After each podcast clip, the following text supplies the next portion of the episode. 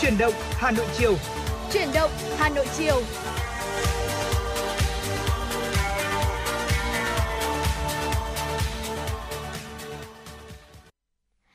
Kính chào quý vị thính giả, quý vị đang đến với Chuyển động Hà Nội chiều nay, được phát sóng trên tần số FM 96 MHz của Đài Phát thanh Truyền hình Hà Nội. Và chương trình của chúng tôi cũng đang được phát trực tuyến trên website hanoionline.vn và đồng hành cùng với quý vị trong 120 phút trực tiếp với rất nhiều những tin tức, những phần nội dung mà chúng tôi đã chuẩn bị để chia sẻ tới quý vị. Và chắc chắn là không thể thiếu được những giai điệu âm nhạc thật là hay sẽ là Bảo Trâm và Thu Thảo. Vâng quý vị thân mến và trong 2 tiếng đồng hồ sắp tới của chuyển động Hà Nội chiều nay, chúng tôi mong rằng là với những thông tin tin tức chúng tôi mang đến, à, cùng với đó là những ờ, chuyên mục thú vị mà ngày hôm nay Thảo cũng đã dày công chuẩn bị à, và không thể thiếu được những giai điệu âm nhạc, chúng tôi sẽ mang đến cho quý vị những giây phút thư giãn và quý vị cũng sẽ được cập nhật những thông tin từ chúng tôi. Và quý vị cũng đừng quên nhé, quý vị không chỉ lắng nghe chúng tôi chia sẻ đâu mà quý vị cũng có thể là những người chia sẻ với Bảo Trân Thu Thảo. Có hotline của chương trình đó là 02437 73 6688 hoặc quý vị cũng có thể tương tác với chúng tôi thông qua trang fanpage FM96 Thời sự Hà Nội. Dạ vâng thưa quý vị và như Bảo Trâm cũng đã chia sẻ ngày hôm nay trong 120 phút trực tiếp của truyền động Hà Nội chiều sẽ có rất nhiều những nội dung hấp dẫn và cả những thông tin nóng hổi sẽ được cập nhật từ quý vị thính giả. Chính vì vậy quý vị hãy giữ sóng và đồng hành cùng với truyền động Hà Nội quý vị nhé. À, ngay bây giờ để khởi động truyền động Hà Nội ờ, chiều nay trước khi chúng ta cùng nhau đến với những thông tin tiếp theo, xin mời quý vị sẽ cùng đến với một giai điệu âm nhạc được thể hiện bởi Phúc Bồ và Hà Lê, ca khúc Hạ Trắng. Xin mời quý vị sẽ cùng đón nghe.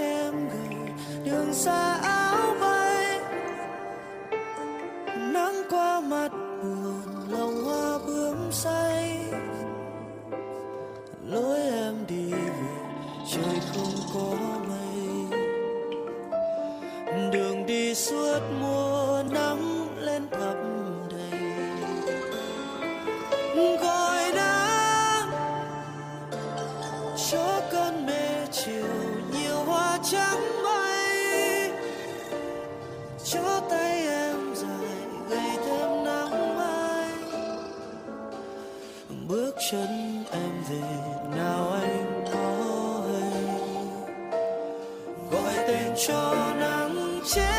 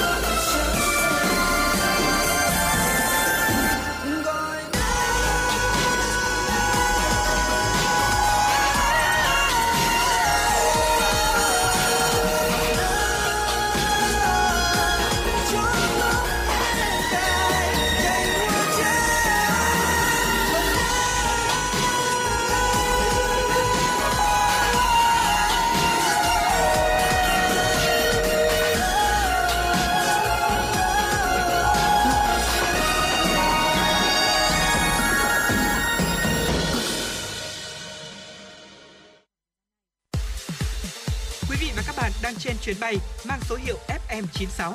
Hãy thư giãn, chúng tôi sẽ cùng bạn trên mọi cung đường. Hãy giữ sóng và tương tác với chúng tôi theo số điện thoại 024 3773 6688. Thưa quý vị, ngay bây giờ sẽ là những thông tin đầu tiên được cập nhật từ quý vị thính giả trong chuyển động Hà Nội chiều nay. Xin mời quý vị cùng đón nghe. Thưa quý vị, Ủy ban nhân dân thành phố Hà Nội đã có công văn số 2069 thực hiện thông báo kết luận của Thường trực Chính phủ tại cuộc họp về những nhiệm vụ giải pháp lớn, ổn định kinh tế vĩ mô, kiểm soát lạm phát, thúc đẩy tăng trưởng và đảm bảo các cân đối lớn của nền kinh tế trong tình hình hiện nay. Căn cứ chỉ đạo của Thường trực Chính phủ, Chủ tịch Ủy ban nhân dân thành phố yêu cầu thủ trưởng các sở ban ngành, Chủ tịch Ủy ban nhân dân các quận huyện thị xã quán triệt mục tiêu tập trung ưu tiên thúc đẩy tăng trưởng, giữ vững ổn định kinh tế, kiểm soát lạm phát, đảm bảo các cân đối lớn của nền kinh tế và an sinh xã hội, nhất là đảm bảo thu ngân sách, phát huy vai trò nhiệm vụ quyền hạn của người đứng đầu các cơ quan đơn vị trong việc chỉ đạo giải quyết các nhiệm vụ giải pháp cấp bách trước mắt, đồng thời triển khai các nhiệm vụ giải pháp trong chung dài hạn để thúc đẩy phục hồi và phát triển kinh tế xã hội. Cùng với đó nêu cao tinh thần đoàn kết, chung sức đồng lòng, phát huy khả năng sáng tạo, tự lực tự cường, hoàn thành tốt nhiệm vụ được giao theo nguyên tắc làm thật, hiệu quả thật, nhân dân hưởng thụ thật. Tuyệt đối không chủ quan nhưng cũng không bi quan, chủ động sáng tạo để có giải pháp hiệu quả, tận dụng cơ hội thời cơ, khắc phục các hạn chế bất cập, khó khăn vướng mắc theo chức năng nhiệm vụ và lĩnh vực được phân công quản lý. Thưa quý vị, được sự ủy quyền của lãnh đạo thành phố Hà Nội, Trưa ngày hôm nay, Phó Giám đốc Sở Lao động Thương binh và Xã hội Hà Nội Nguyễn Hồng Dân đã đến thăm hỏi, động viên và tặng quà cho các gia đình có 3 người tử vong trong vụ cháy ở phường Thổ Quan, quận Đống Đa. Tại nhà tang lễ bệnh viện Đa khoa Đống Đa, Phó Giám đốc Sở Lao động Thương binh và Xã hội Hà Nội Nguyễn Hồng Dân, Bí thư quận ủy Đống Đa Đinh Trường Thọ, Phó Bí thư quận ủy, Chủ tịch Ủy ban nhân dân quận Đống Đa Lê Tuấn Định đã thăm hỏi động viên gửi lời chia buồn, chia sẻ nỗi đau với gia đình các nạn nhân. Để chia sẻ mất mát, đau thương với thân nhân gia đình, Trước mắt, Sở Lao động Thương binh và Xã hội Hà Nội và quận Đống Đa hỗ trợ gia đình các nạn nhân tổng số tiền khoảng 170 triệu đồng. Trong đó, Sở Lao động Thương binh và Xã hội Hà Nội hỗ trợ khẩn cấp 30 triệu đồng, quận Đống Đa hỗ trợ 110 triệu đồng và phường Thổ Quan hỗ trợ 30 triệu đồng. Sáng nay, Phòng Lao động Thương binh và Xã hội huyện Trương Mỹ phối hợp với công ty điện lực Trương Mỹ Tổng vệ sinh Trình Trang, đài tưởng niệm các anh hùng liệt sĩ của huyện. Đây là sự kiện nằm trong chuỗi hoạt động kỷ niệm 76 năm Ngày Thương binh Liệt sĩ 27 tháng 7 năm 1947, 27 tháng 7 năm 2023 của huyện Trương Mỹ. Tại đây, lãnh đạo đoàn viên thanh niên, đoàn viên công tác của Phòng Lao động Thương binh Xã hội huyện Trương Mỹ, công ty điện lực Trương Mỹ đã trang đã trang trọng dân hương tưởng niệm các anh hùng liệt sĩ. Sau đó, lực lượng của hai đơn vị đã thay mới toàn bộ thiết bị chiếu sáng trong khuôn viên đài tưởng niệm với tổng số tiền hơn 20 triệu đồng. Tổng vệ sinh bên trong và ngoài của đài tưởng niệm. Thời gian tới, công ty điện lực Trương Mỹ tiếp tục phối hợp với các đơn vị địa phương chỉnh trang hệ thống điện chiếu sáng ở khu vực nghĩa trang liệt sĩ, các xã thị trấn đảm bảo hoàn thành trước ngày 20 tháng 7. Vâng thưa quý vị và đó là một số những thông tin đầu tiên được cập nhật bởi biên tập viên Kim Dung trong chuyển động Hà Nội chiều nay và trong phần thời lượng tiếp theo xin mời quý vị cùng với Thu Thảo và Bảo Trâm đến với tiểu mục cà phê chiều.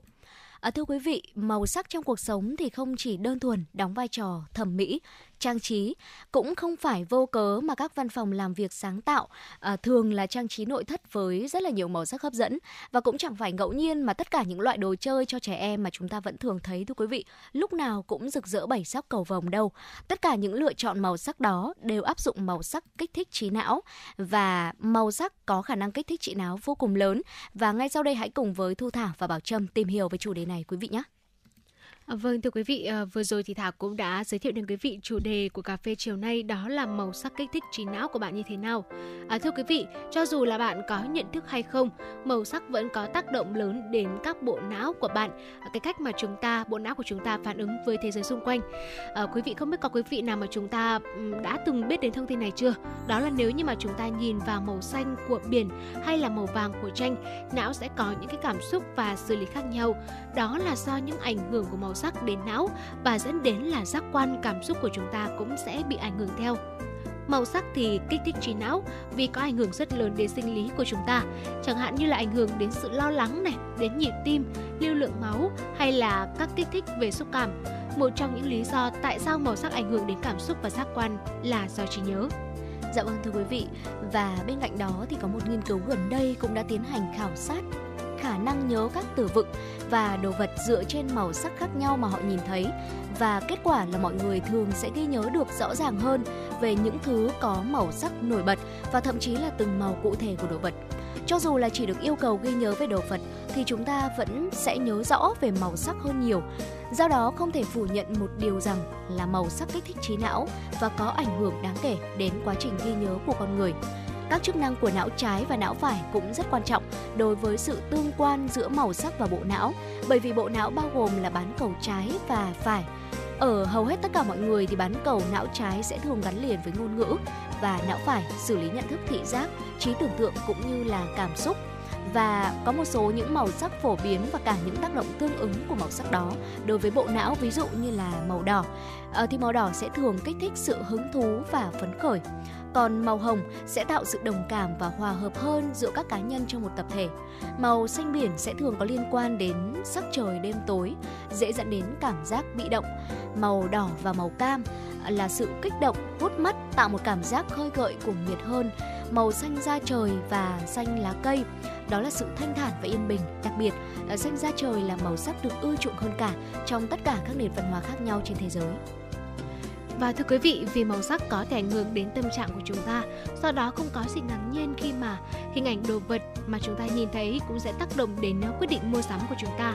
Những gam màu gần gũi thiên nhiên như là màu xanh lá cây này hoặc xanh da trời thường xuất hiện trong các cửa hàng bán sản phẩm thể thao. Các gam màu mà dịu nhẹ hoặc là phối màu nổi bật sẽ thu hút người tiêu dùng nhiều hơn. Trái lại thì mặc dù màu đỏ có thể là kích thích hành vi mua hàng nói chung nhưng lại không thích hợp cho môi trường kinh doanh bán lẻ. À, tóm lại một số người sở hữu bộ não có khả năng xử lý rất nhanh, vì thế họ sẽ đưa ra quyết định mua hàng trong vòng 90 giây kể từ lần đầu tiên nhìn thấy sản phẩm. Khoảng 62 đến 90% đánh giá về sản phẩm khách hàng chỉ dựa trên màu sắc và phần lớn màu sắc phản ánh tính cách của khách hàng. À, do đó các nhà kinh doanh cũng cần xem xét cẩn thận đến yếu tố màu sắc của sản phẩm vì điều này cũng sẽ tác động rất lớn đến hành vi tiêu dùng màu sắc kích thích trí não và tạo nhiều tác động đến tâm trạng cũng như cái cách mà chúng ta đánh giá nhìn nhận mọi thứ. Vì thế quý vị ơi, chúng ta có thể tận dụng điều này để có thể tạo ra được một không gian sinh hoạt và làm việc tích cực hơn cho chính bản thân mình. Dạ vâng thưa quý vị, vậy là thông qua những chia sẻ thú vị vừa rồi thì quý vị cũng đã có thêm những thông tin thật là hữu ích ờ, về chủ đề đó là màu sắc có ảnh hưởng ờ, đến trí não cũng như là những quyết định mua sắm của chúng ta như thế nào. À, không đơn thuần đó là các phòng làm việc này hay là những đồ chơi uh, của trẻ em thì bao giờ cũng rất là rực rỡ sắc màu đúng không ạ? Và cả những nơi mà thường là yêu cầu những công việc uh, có sự sáng tạo thì cũng đều có những cái màu sắc rất là sặc sỡ.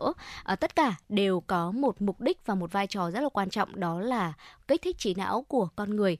Và đúng là như chị Bảo Trâm cũng vừa nói đó là thông qua những cái chia sẻ vừa rồi thì mong rằng quý vị thính giả có thể tận dụng tất cả những điều đó để có thể tạo nên cho mình một không gian sống, một không gian sinh hoạt cũng như là học tập làm việc tích cực và phù hợp với tâm trạng, với cảm xúc của mình hơn quý vị nhé.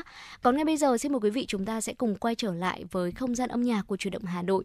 Một giai điệu âm nhạc được thể hiện bởi ca sĩ Hà Anh Tuấn, ca khúc Về đi em. Xin mời quý vị cùng đón nghe.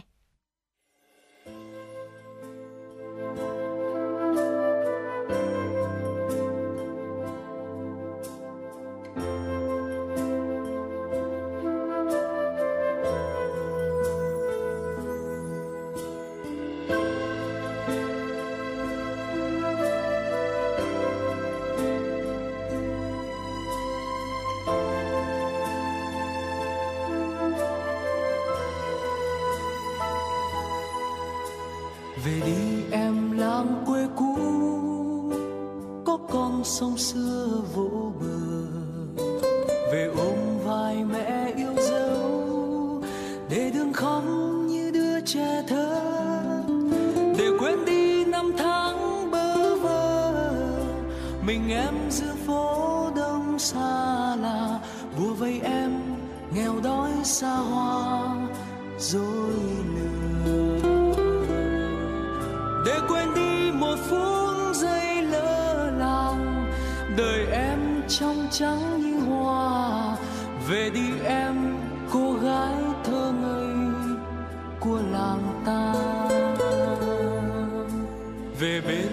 dòng sông thơ ấu, có anh trai quê vẫn chờ.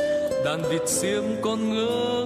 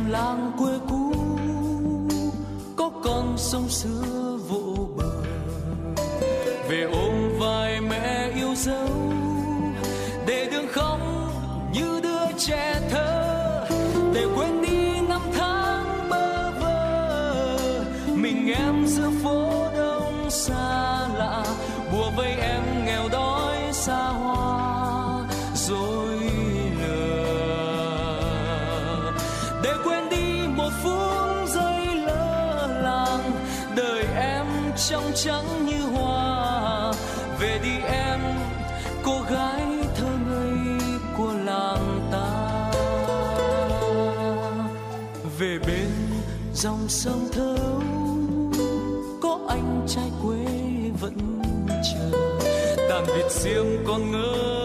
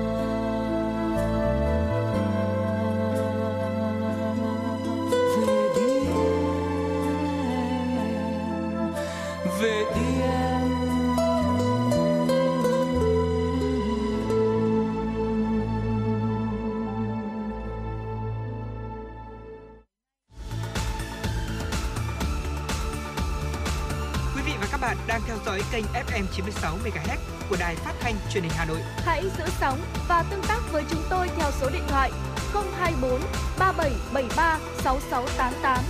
FM 96 đồng hành trên mọi nẻo đường.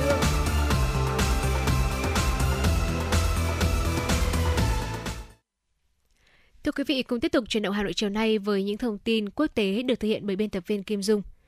Thưa quý vị, hôm qua, Hạ viện Brazil đã chính thức thông qua dự luật cải cách hệ thống thuế do chính phủ của Tổng thống Lula da Silva đề xuất.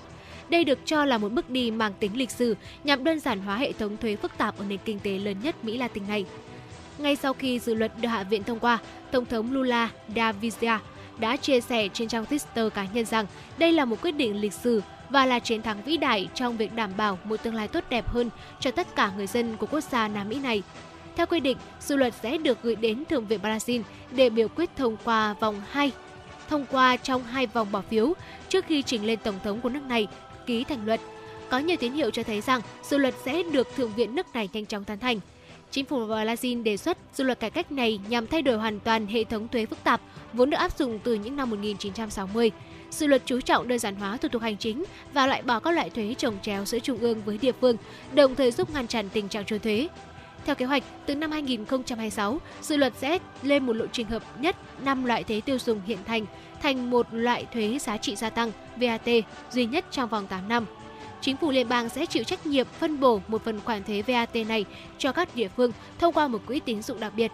Bộ Tài chính Brazil đánh giá, cải cách thuế sẽ giúp tổng sản phẩm quốc nội GDP của nước này tăng thêm 12% trong vòng 15 năm tới. Thưa quý vị, Bộ Thông tin và Truyền thông Indonesia xác nhận đã nhận được thông báo về vụ dò dỉ gần 35 triệu dữ liệu hộ chiếu của các công dân nước này. Tuy vậy, Tổng cục trưởng Cục Ứng dụng và Tin học thuộc Bộ Thông tin và Truyền thông Indonesia Kominfo, ông Samuel A. Pangarapan cho biết, cơ quan này vẫn chưa kết luận dữ liệu có thực sự bị dò dỉ hay không và kết luận chỉ được đưa ra sau nhiều giai đoạn kiểm tra cẩn thận. Trước đó vào chiều ngày mùng 5 tháng 7, có một tài khoản Twitter đó là Secron của chuyên gia an ninh mạng Tegu Aprianto cho hay, có tới hơn 34 triệu dữ liệu hộ chiếu của Indonesia đã bị dò dỉ và giao bán trên mạng. Ông Tegu cũng đăng ảnh chụp màn hình kèm với lời đề nghị chào bán hơn 34 triệu dữ liệu hộ chiếu của công dân Indonesia với giá là 10.000 đô la Mỹ. Theo ông Samuel, Cominfo đang phối hợp với các bên liên quan, trong đó có cơ quan mã hóa và mạng quốc gia và Tổng cục Di trú thuộc Bộ Luật pháp và Nhân quyền Indonesia để tiến hành điều tra và sớm công bố kết quả. Cominfo kêu gọi tất cả các nhà cung cấp nền tảng kỹ thuật số và công ty quản lý dữ liệu cá nhân cải thiện việc bảo mật dữ liệu người dùng theo các quy định hiện hành. Ít nhất hai người đã thiệt mạng và một người bị mất tích sau khi hỏa hoạn bùng phát vào hôm qua tại giàn khoan ngoài khơi Nohok Afra ở vịnh Campeche, vịnh Mexico. Đây là thông tin do công ty dầu khí nhà nước Petroleo Mexicanos đưa ra. Theo Pemex, khoảng 321 công nhân trong số 328 người đang làm việc tại giàn khoan khi đám cháy bắt đầu bùng lên đã được sơ tán. Bốn chiếc thuyền đã được điều động đến đây để kiểm soát đám cháy giàn khoan dầu. Pemex, công ty dầu mỏ quốc doanh của Brazil, trước đó cho biết ít nhất 6 người bị thương trong vụ cháy này. Trong tuyên bố mới nhất được đăng tải trên tài khoản Twitter của Pemex, giám đốc của Pemex là Octavio Romero Opereza xác nhận hai trường hợp tử vong và một người mất tích là nhân viên của công ty đang làm việc tại cơ sở này, không phải là người của Pemex. Ngày hôm qua, Tổng thống Philippines Ferdinand Marcos đã chính thức xóa khoản nợ trị giá 1,04 tỷ đô la Mỹ liên quan đến tiền sử dụng đất đai của khoảng 500.000 nông dân. Động thái nhằm thúc đẩy sản xuất lương thực của quốc gia Đông Nam Á này. Phát biểu tại lễ ký ở dinh Tổng thống, ông Macron nêu rõ, khoản nợ khổng lồ này có thể gây khó khăn với những người nông dân. Do đó mà chính phủ quyết định là có biện pháp hỗ trợ. Ông nhấn mạnh điều đó cũng thể hiện nỗ lực và trách nhiệm của chính phủ Philippines đối với người dân. Tổng thống Macron cho biết việc xóa nợ sẽ mang lại lợi ích cho 610.000 người. Ngoài ra, chính phủ sẽ chi thêm 206 triệu peso, tương đương với 3,6 triệu đô la Mỹ để bồi thường cho những chủ sở hữu đất đã chuyển giao tài sản cho người khác. Philippines đang phải đối mặt với tình trạng thiếu hụt nông sản khiến giá cả tăng vọt. Trong khi đó, nhập khẩu gạo của nước này cũng tăng mạnh, dù đây vốn là một trong những mặt hàng lương thực thiết yếu nhất của nước này. Tổng thống Macron đã nhấn mạnh ưu tiên phục hồi ngành nông nghiệp và biến ngành này trở thành động lực tăng trưởng cho kinh tế Philippines. Thưa quý vị và đó là một vài những thông tin quốc tế được cập nhật bởi biên tập viên Kim Dung và chúng tôi xin được chuyển tới quý vị trong chuyển động Hà Nội chiều nay. Sẽ còn rất nhiều những tin tức khác nữa, quý vị hãy giữ sóng và cùng đồng hành với chuyển động Hà Nội.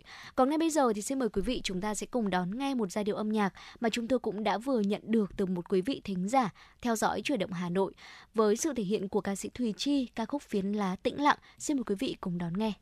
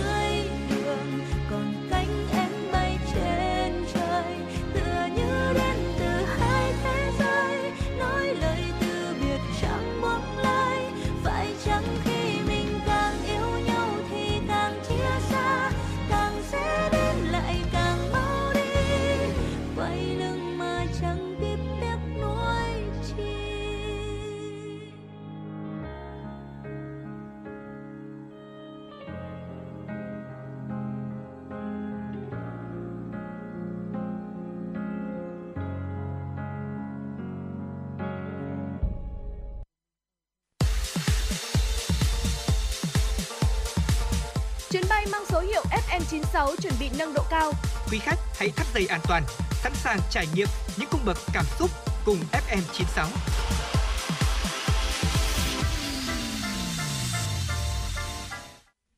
Vâng thưa quý vị, quay trở lại với làn sóng trực tiếp của chuyển động Hà Nội chiều nay. Ngay bây giờ xin mời quý vị cùng đến với tiểu mục Sống khỏe cùng với FM96. À, thưa quý vị, trong những ngày nắng nóng như thế này thì có một cái thực trạng mà tôi Thảo nghĩ rằng là không chỉ bản thân tôi đâu mà có lẽ là sẽ có rất là nhiều người cũng sẽ như vậy. Đó là nhìn thấy đồ ăn không muốn ăn mà chúng ta chỉ muốn uống nước thôi. Tức là luôn luôn trong trạng thái là khát nước và chỉ muốn uống nước chứ không muốn ăn. À, chính vì vậy đôi khi mà có những ngày mà thậm chí tôi uống nước còn nhiều hơn ăn cơm có nghĩa là uống nước thôi cũng cảm thấy no rồi và mình không muốn ăn thêm một gì nữa. À, thưa quý vị Thu Thảo nghĩ rằng đây cũng là một cái thực trạng mà có rất là nhiều người gặp phải. À, chúng ta đều biết rằng uống nước là một hoạt, hoạt động rất là quan trọng đúng không ạ? À, để có thể giúp cơ thể chúng ta có nhiều năng lượng. Tuy nhiên là uống đã quan trọng rồi, ăn cũng quan trọng không kém. Vậy thì ngày hè chúng ta có nên uống nước nhiều hơn ăn hay không? Hay là cần cân đối giữa lượng nước và lượng thức ăn như thế nào? Thì ngày hôm nay hãy cùng với Thu Thảo và Bảo Trâm chúng ta tìm hiểu trong tiểu mục Sống khỏe cùng với FM96 quý vị nhé. Dạ vâng, ạ. ngày hè thì ờ, đúng thật là cái tình trạng mà nắng nóng khiến cơ thể mệt mỏi, háo nước thậm chí là chán ăn dẫn đến cái tình trạng là mọi người chúng ta thường là bỏ bữa hoặc là thu thảo để ý thời điểm hiện tại cũng là mùa của rất nhiều loại trái cây Ừ. mọi người thường là sẽ mua về xay làm nước ép chẳng hạn và khi gọi là uống nhiều nước ép quá đến bữa cơm mình lại cảm thấy ngang bụng mình cũng Ừ, không muốn ăn ừ. cơm nữa và cái thực trạng mà tiêu thụ nhiều nước hơn cái việc ăn nó cũng đã ờ, đem lại ít nhiều những cái tác động đến cơ thể của chúng ta. Hãy cùng chúng tôi tìm hiểu kỹ hơn về chủ đề này quý vị nhé. Ờ, khi trời nắng nóng, cơ thể chúng ta bài tiết ra nhiều mồ hôi hơn, đặc biệt là với những người làm việc ngoài trời, làm việc nặng hoặc là những cái hoạt động thể lực với cường độ cao, cơ thể sẽ có các phản ứng để ờ, giảm thân nhiệt. Các mạch máu ngoại vi sẽ giãn nở để đào thải nhiệt lượng tăng tiết mồ hôi và bay hơi mồ hôi để có thể hạ nhiệt cho cơ thể của chúng ta trong mồ hôi thì nước sẽ chiếm 8 98% và 2% là muối. Khi lượng nước này mất đi mà không kịp bổ sung, cơ thể sẽ bị thiếu nước và các chất điện giải, gây nguy cơ rối loạn sinh lý. Các cơ quan trong cơ thể không duy trì được những hoạt động bình thường, xuất hiện các rối loạn chuyển hóa, miệng khô, nước bọt đặc quánh này, hạ huyết áp, tiểu ít này và nếu nặng nữa thì có thể dẫn đến tình trạng đó là rối loạn thần kinh. Dạ vâng thưa quý vị, và khi mà cơ thể của chúng ta thiếu nước thì sẽ xuất hiện một vài những triệu chứng như sau mà quý vị có thể theo dõi trên cơ thể của mình. Ở đầu tiên đó là tiểu ít, giảm lượng nước tiểu hay là nước tiểu có màu sẫm và đặc. Tiếp theo là khô da, ngứa da, da xỉn màu. Đây cũng là một vài những dấu hiệu uh, điển hình về làn da của mình uh, cho thấy là cơ thể đang bị thiếu nước. Các nếp nhăn xung quanh mũi trở nên sẫm màu hơn hay là quầng mắt thâm và trũng sâu hơn cũng như là các vết nám sẽ trở nên đậm màu hơn. Ngoài ra thì các nếp nhăn trên mắt này, trên mặt, trên da cổ, da tay cũng trở nên nhiều hơn nữa. Miệng bị khô và có mùi hôi.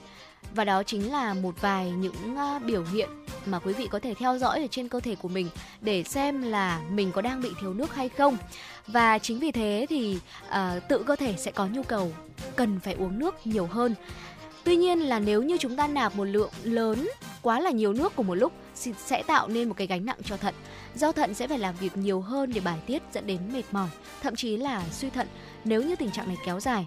Thừa nước cũng ảnh hưởng đến hệ tiêu hóa, tuần hoàn và da trở nên mỏng phủ. À, chính vì vậy mà các chuyên gia có khuyến cáo chúng ta là một ngày chúng ta chỉ nên tiêu thụ từ 1,5 cho đến 2 lít nước là một lượng nước phù hợp với cơ thể. Vậy thì khi mà chúng ta uống nhiều nước hơn ăn và nạp quá là nhiều nước vào cơ thể sẽ có những cái hậu quả như thế nào hay là chúng ta có nên uống nước nhiều hơn ăn hay không thì hãy cùng với chúng tôi tiếp tục tìm hiểu ngay sau đây. À, vâng thưa quý vị, à, vừa rồi thì Thảo cũng đã nói rằng là chúng ta có nên uống nước nhiều hơn ăn hay không. Hãy cùng xem các chuyên gia nói gì về vấn đề này quý vị nhé. À, mặc dù là ngày hè của chúng ta có nhu cầu uống nước nhiều hơn ăn, thậm chí nhiều người còn uống nước ép trái cây, đúng như Bảo Trâm vừa chia sẻ, ừ. thay cho bữa ăn cơ. À, hoặc là nhiều người vì lo sợ là mình thiếu nước vì là ngày hè rồi là mồ hôi chảy ra nhiều quá chẳng hạn, nên sẽ bổ sung nước dẫn đến tình trạng là bổ sung nước quá nhiều. À, và như vậy thì là đều không đúng. Nước và thức ăn đều rất quan trọng với sức khỏe và làn da. Dù là nắng nóng đến đâu thì chúng ta cũng không nên là quá coi trọng việc uống nước mà mình quên đi cái việc ăn những cái bữa cơm hàng ngày. Ăn bao nhiêu uống như thế nào là đủ còn phụ thuộc vào cân nặng này, độ tuổi, giới tính và mức độ hoạt động thể lực của mỗi người nữa. Câu hỏi đầu tiên đó là uống bao nhiêu nước là đủ đây ạ?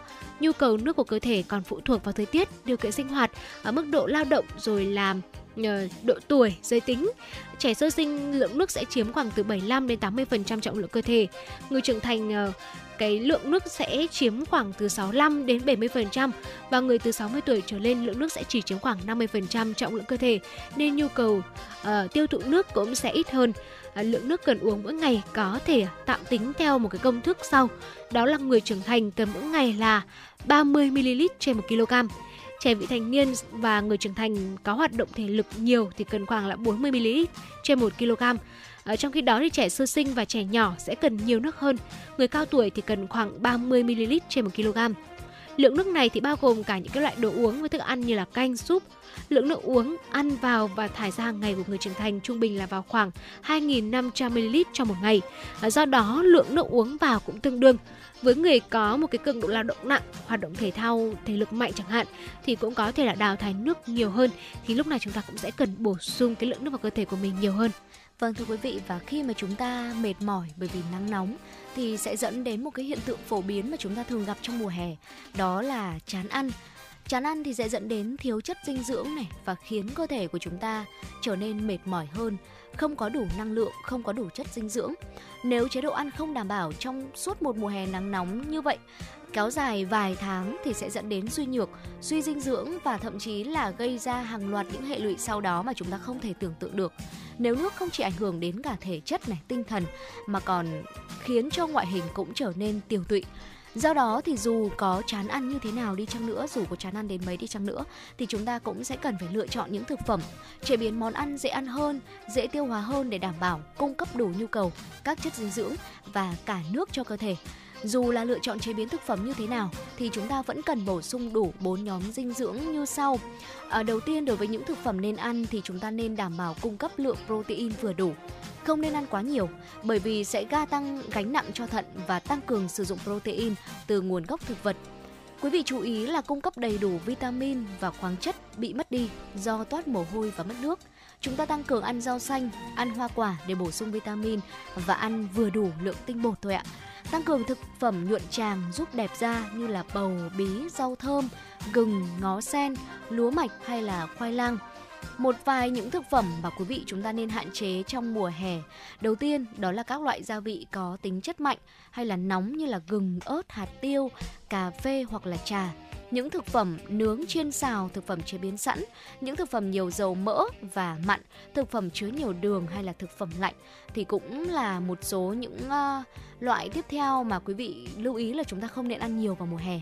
Chúng ta không nên ăn quá no và đặc biệt là vào bữa tối. Như vậy là bất kể là khi nào dù là thời tiết ra sao thì chúng ta cũng đều cần phải bổ sung nước vừa đủ cũng như là có một cái chế độ ăn uống hợp lý. Thì từ đó uh, có cả nước có cả thức ăn thì chúng ta mới có một sức khỏe tốt và giúp làn da đẹp cũng như là uh, giúp cho cái dung nhan của chúng ta trở nên tươi tắn hơn uh, năng lượng hơn cũng như là hồng hào hơn và cơ thể của chúng ta cũng sẽ không bị mệt mỏi trong mùa hè và chắc chắn rồi. À, với những chia sẻ vừa rồi của chúng tôi trong tiểu mục sống khỏe của em 96 ngày hôm nay quý vị chúng ta đã cũng có những cái lưu ý về cái vấn đề là à, chúng ta ăn uống như thế nào trong ngày hè để có thể đảm bảo sức khỏe cho bản thân của mình. À, còn bây giờ thì có lẽ là chúng ta sẽ cùng nhau à, tạm khép lại tiểu mục à, sống khỏe tại đây và cùng nhau đến với không gian âm nhạc.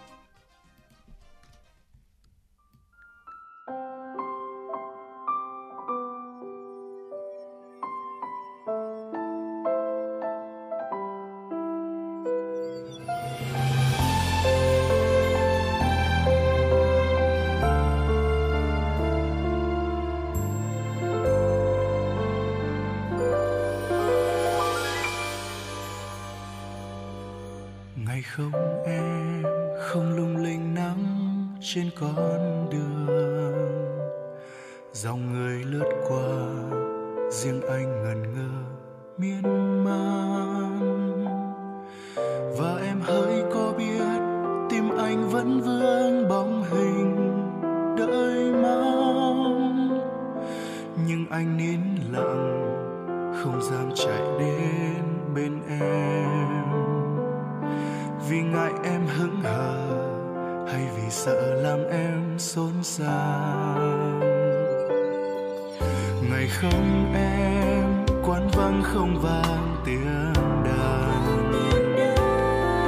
Ngày không em, sắc thắm hoa phai nhạt màu nhớ em.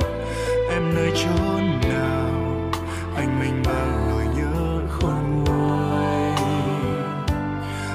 anh khát khao. Sẽ chia buồn vui cùng em.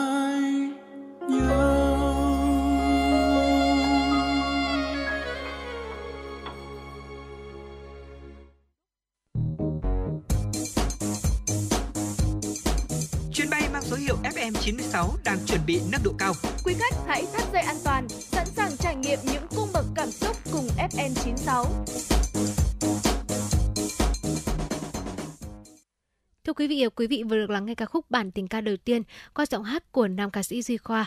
Còn bây giờ hãy cùng chúng tôi tiếp tục quay trở lại và cập nhật những điểm tin nổi bật. Thưa quý vị, từ ngày 11 đến ngày 14 tháng 7 là khoảng thời gian học sinh trúng tuyển lớp 10 trung học phổ thông năm học 2023-2024 trên địa bàn thành phố đến trường trung học phổ thông, trung tâm giáo dục nghề nghiệp, giáo dục thường xuyên để nhập học. Học sinh lưu ý mang đầy đủ các giấy tờ cần thiết để làm thủ tục nhập học. Theo quy định của Sở Giáo dục và Đào tạo Hà Nội, hồ sơ nhập học lớp 10 bao gồm giấy khai sinh, bản sao kèm theo bản chính để đối chiếu hoặc bản sao có chứng thực, phiếu báo kết quả thi, bằng tốt nghiệp trung học cơ sở, bản chính hoặc bản sao có chứng thực, hoặc giấy chứng nhận tốt nghiệp trung học cơ sở tạm thời. Đối với học sinh tốt nghiệp trung học cơ sở năm học 2022-2023 do trường trung học cơ sở, trường phổ thông có nhiều cấp học, trung tâm giáo dục nghề nghiệp, giáo dục thường xuyên cấp, học bạ bản chính, chứng minh nhân dân hoặc thẻ căn cước công dân của học sinh hoặc cha hoặc mẹ hoặc người giám hộ của học sinh. Thưa quý vị, vừa qua tại hội thảo tháo bỏ rào cản điều kiện kinh doanh, lựa chọn cải cách cho phát triển doanh nghiệp của Bộ Kế hoạch và Đầu tư, Thứ trưởng Bộ Kế hoạch và Đầu tư Trần Duy Đông cho biết, nhằm cải thiện môi trường kinh doanh, nâng cao năng lực cạnh tranh quốc gia, cơ quan chức năng sẽ chú trọng 4 nhóm giải pháp trọng tâm. Cụ thể đó là cải cách danh mục ngành nghề đầu tư kinh doanh có điều kiện và điều kiện kinh doanh, tiếp đến là thúc đẩy cải cách quản lý, kiểm tra chuyên ngành đối với hàng hóa xuất nhập khẩu và triển khai hiệu quả cổng thông tin một cửa quốc gia, kết hợp với chấn chỉnh hoạt động thanh tra kiểm tra doanh nghiệp, đảm bảo là không làm cản trở hoạt động bình thường của doanh nghiệp. Cuối cùng là chú trọng các giải pháp nâng cao chất lượng các dịch vụ hỗ trợ doanh nghiệp. Về điều kiện kinh doanh, Bộ Kế hoạch và Đầu tư cùng các bộ ngành đã giả soát tổng thể. Theo đó thì hầu hết các nghị định sửa đổi về điều kiện kinh doanh đã được ban hành để cắt bỏ và đơn giản hóa khoảng 50% số điều kiện kinh doanh. Theo thời gian, người tiêu dùng ngày càng coi trọng yếu tố bền vững. Tuy nhiên, để được tiếp cận với các sản phẩm sạch, thân thiện với môi trường, các chuyên gia trong lĩnh vực cho rằng cần một giải pháp căn cơ để đáp ứng được các tiêu chí của người tiêu dùng về giá thành hợp lý với những thương hiệu tin cậy. Ông Nguyễn Minh Tiến, Giám đốc Trung tâm Xúc tiến Thương mại Nông nghiệp, Bộ Nông nghiệp và Phát triển Nông thôn cho biết, Gần đây, xu hướng thực phẩm an toàn có nguồn gốc tự nhiên, thân thiện môi trường trở nên phổ biến và trở thành xu hướng tiêu dùng hiện đại. Đây là một xu thế tất yếu không chỉ ở Việt Nam mà trên toàn thế giới. Tuy nhiên, ngành nông nghiệp Việt Nam hiện vẫn sản xuất nhỏ lẻ, để khâu kiểm soát chế biến sau thu hoạch vẫn còn yếu. Thông tin thị trường phát triển nhập khẩu nông sản không được cập nhật, nằm vững nên sản phẩm thường mang tính tự sản xuất, không đảm bảo các tiêu chuẩn về xuất khẩu nước ngoài. Do đó, để sử dụng tiêu dùng nông sản sạch được phát triển bền vững, hướng tới một cộng đồng khỏe mạnh, cần phải có những giải pháp căn cơ. Dạ vâng thưa quý vị và đó là một vài những à, thông tin tiếp theo được truyền tới quý vị trong truyền động Hà Nội chiều nay. À, ngay bây giờ xin mời quý vị sẽ cùng đến với phần uh, tiểu mục rất thú vị của truyền động Hà Nội, tiểu mục khám phá thế giới. Và ngày hôm nay xin mời quý vị sẽ cùng với Thu Thảo Bảo Trâm cũng như là truyền động Hà Nội, chúng ta lên chuyến bay để đến với Na Uy và cùng nhau khám phá vách đá cao chót vót ở Na Uy, hấp dẫn những tín đồ du lịch mạo hiểm quý vị nhé. Thưa quý vị, theo hãng CNN, Na Uy đang ngày càng trở thành một điểm đến hấp dẫn khách du lịch khắp nơi trên thế giới. Ở trong đó thì đặc biệt là có du lịch mạo hiểm. À, đây cũng là một trong những đất nước đẹp nhất với sông băng, núi, cực quang phương Bắc, các thị trấn ven biển và công viên quốc gia đầy tuần lộc. Những ngọn núi ở Na Uy không quá cao, nằm bên bờ biển, à, mất chừng khoảng từ 2 đến 3 tiếng để leo tới, à, giúp du khách chúng ta có được những cái trải nghiệm thu vào tầm mắt giữa muôn trùng nước non à, theo một cái lời ví von của một du khách. À, du lịch Na Uy đã thực sự là một cái trải nghiệm không dành cho những người yếu tim, nhưng đó thực sự là một hành trình vô cùng tuyệt vời. À, vào thời điểm hiện tại, Na Uy đang tích cực phát triển các loại hình du lịch nạm mạo hiểm à, nhằm thu hút du khách đến đây. À, ngọn núi Horyland, à, cao chót vót ở bờ biển phía tây của Hạ Uy hiện đang mở cửa cho những người tìm kiếm cảm giác mạnh à, thông qua một tuyến đường leo núi có tên là Via Ferrata. À, Via Ferrata dịch trực tiếp từ tiếng Ý sang tiếng Anh có nghĩa là con đường sắt, là một cái thuật ngữ dùng để mô tả các tuyến đường leo núi, sử dụng à, dây cáp thép và thang cố định để hỗ trợ người leo núi. Dạ vâng thưa quý vị và à, ngọn núi này cao chót vót ở vùng biển phía tây của Na Uy, cao 860 m và là vách đá biển cao nhất ở châu Âu do Hội đồng Du lịch ờ, uh, Fjord Na Uy công nhận. Từ đỉnh núi thì Horneland mang đến những bức tranh toàn cảnh ngoạn mục giữa các vịnh hẹp bao quanh Na Uy. Và tuyến đường leo núi mới Via Ferrata bắt đầu xây dựng vào mùa hè năm ngoái và chính thức khai trương vào ngày 18 tháng 6 năm 2023. Ông Van Oshot hiện đang điều hành các chuyến tham quan có hướng dẫn thông qua công ty của ông uh, có cho biết điều này. Và bên cạnh đó thì theo hãng CNN, núi Hoyland nằm trên đảo Brimanglolandet ở vùng Norfjord của Na Uy. Ngọn núi từng nổi tiếng trong thần thoại Na Uy khi là nơi tụ tập của các phù thủy, thế nhưng được cho là đã được thu nhỏ vào thời điểm mà vua Olaf I của Na Uy trị vì đất nước từ năm 995 cho đến 1000 sẽ có thể có 3 lựa chọn giữa ba tuyến đường có mức độ khó khác nhau để có thể di chuyển và leo lên núi ờ, uh, Egg Hill có nghĩa là đồi đại bàng hay là Hexavergen bức tường phù thủy và Olaf Shu tuyến đường của Olaf.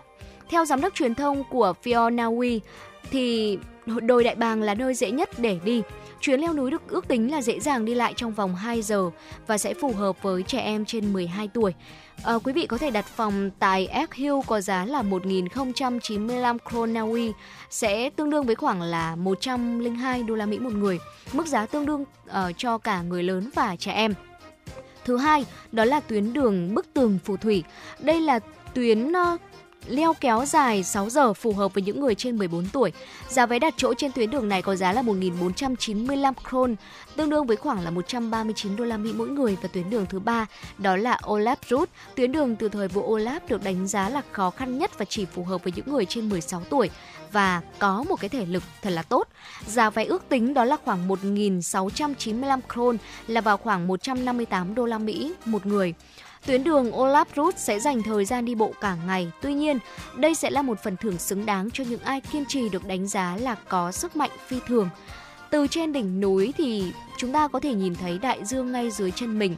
Bên trái sẽ là đại dương rộng lớn và bao la, những hòn đảo, những ngôi làng trong vịnh hẹp, những nhánh vịnh hẹp, những ngọn núi phủ tuyết và cả những dòng sông băng xa hơn trong các vịnh hẹp. Và ông có cho biết là ông ấy cho rằng là chúng ta không thể tìm thấy bất kỳ nơi nào khác trong cùng một lúc mà cảnh lại có thể đẹp như vậy. Dạ vâng, à, thông thường khi mà nhắc đến uh, đất nước Na Uy chúng ta thường sẽ uh, nghĩ đến đất nước với những cái ngôi làng uh, mang đến một cái cảm giác giống như là những cái câu chuyện cổ tích hoặc là quý vị chúng ta sẽ nghĩ đến một vài những cái món ăn đặc trưng của đất nước này chẳng hạn. Ừ. Uh, tuy nhiên thì gần đây Na Uy cũng đã thu hút rất nhiều những tín đồ du lịch mạo hiểm đến với đất nước này và vừa rồi thì chúng tôi cũng đã chia sẻ rất nhiều những cái địa điểm được xem là những cái nơi mà uh, gọi là thách thức với những tay leo núi hoặc là với những cái người mà ưa thích bộ môn mạo hiểm. Dạ vâng thưa quý vị và Ừ, có một thông tin mới đó là đại diện từ công ty Holland ở Via Ferrata cũng cam kết đó là đảm bảo an toàn cho những người ờ, leo núi và yêu cầu khách du lịch đó là khai báo trước bất kỳ những tình trạng y tế nào cũng như là cung cấp đầy đủ dây đai leo núi bao gồm là hai cánh tay carabiner và một bộ giảm sóc, mũ bảo hiểm cho mỗi người tham gia leo núi lên đây. Các hướng dẫn viên cũng sẽ phải tham gia khóa học trước chuyến đi và đồng thời sẽ đảm bảo cho mọi người đều an toàn trong suốt chuyến đi này. À, thông tin thêm về cách chuẩn bị và những thứ sẽ cần mang theo đã đăng tải trên trang web của công ty Honeren ở Via Ferrata. Và hiện công ty này mới chỉ mở cửa cho các hoạt động leo núi có hướng dẫn trong vài ngày. Và ngày đầu tiên uh, mà công ty này mở cửa cho cái hoạt động leo núi này cũng đã diễn ra vào ngày 23 tháng 6 vừa qua. Và cũng đã có rất là nhiều những cái phản hồi về chuyến đi này. Và đó là một vài những thông tin thú vị ở trong ờ, phần nội dung của khám phá thế giới ngày hôm nay. Và trước khi chúng ta cùng nhau đến với khung giờ thứ hai của truyền động Hà Nội, chúng tôi xin được cập nhật từ quý vị thính giả một vài những thông tin thời tiết đáng chú ý trong buổi chiều ngày hôm nay. À, thưa quý vị thân mến, nắng nóng ở Bắc Bộ và khu vực từ Thanh Hóa đến Phú Yên sẽ có khả năng kéo dài trong nhiều ngày tới và đặc biệt là Hà Nội sẽ có nắng nóng gay gắt. Trung tâm Dự báo Khí tượng Thủy văn Quốc gia đã phát đi bản tin dự báo nắng nóng ở Bắc Bộ, khu vực Thanh Hóa đến Phú Yên từ chiều ngày hôm nay và dự báo thời tiết Hà Nội trong vòng 10 ngày tới. Ở Bắc Bộ, nắng nóng, có nơi nắng nóng gai gắt với nhiệt độ lúc 13 giờ sẽ phổ biến từ 35 cho đến 37 độ C, có nơi trên 37 độ C và giảm dần về chiều tối. À, bên cạnh đó thì dự báo là tại khu vực vùng núi Trung Du Bắc Bộ, khu vực từ Đà Nẵng đến Phú Yên, nắng nóng có nơi nắng nóng gai gắt, độ ẩm tương đối thấp nhất phổ biến từ 50 cho đến 60 độ C. Ngày mai ở đồng bằng Bắc Bộ, Hòa Bình và từ Thanh Hóa đến Phú Yên nắng nóng vẫn tiếp tục tiếp diễn, có nơi nắng nóng gai gắt với nhiệt độ cao nhất phổ biến từ 35 cho đến 37 độ C, à, có nơi trên 37 độ C. Khu vực từ Thanh Hóa đến Thừa Thiên Huế nắng nóng và nắng nóng gai gắt, có nơi đặc biệt gai gắt với nhiệt độ cao nhất có thi, có nơi trên 39 độ C. Cơ quan khí tượng dự báo là nắng nóng ở khu vực Bắc Bộ và từ Thanh Hóa đến Phú Yên sẽ có khả năng kéo dài trong nhiều ngày tới và do ảnh hưởng của nắng nóng và nắng nóng gay gắt kết hợp với độ ẩm trong không khí giảm thấp và gió Tây Nam sẽ gây hiệu ứng phơn cho nên sẽ có nguy cơ xảy ra cháy nổ cũng như là hỏa hoạn ở những khu vực dân cư do nhu cầu sử dụng điện tăng cao và nguy cơ xảy ra cháy rừng ở vùng núi. Ngoài ra, nắng nóng còn có thể gây ra tình trạng mất nước, kiệt sức đột quỵ do sốc nhiệt đối với cơ thể người khi mà tiếp xúc lâu với nền nhiệt độ cao và với những thông tin thời tiết vừa rồi cũng như là phần nội dung sống khỏe cùng với FM96 đã được chia sẻ tới quý vị à, thính giả trong thời lượng của chuyển động Hà Nội chiều nay. Hy vọng rằng quý vị có thể sắp xếp cho mình một cái lịch trình phù hợp cũng như là cung cấp đầy đủ nước cũng như là chất dinh dưỡng để đảm bảo sức khỏe của mình trong mùa hè này quý vị nhé. Và ngay bây giờ xin mời quý vị chúng ta sẽ cùng thư giãn với một giai điệu âm nhạc trước khi đến với khung giờ thứ hai của chuyển động Hà Nội chiều nay từ 17 giờ tới 18 giờ.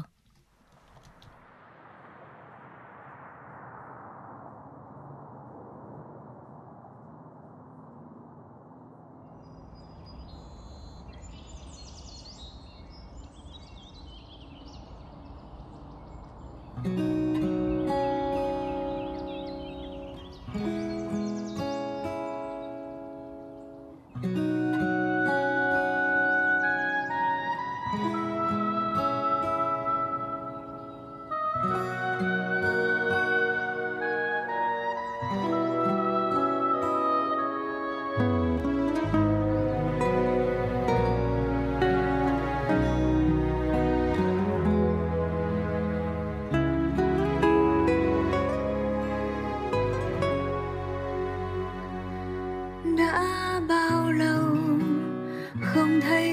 cha ngồi.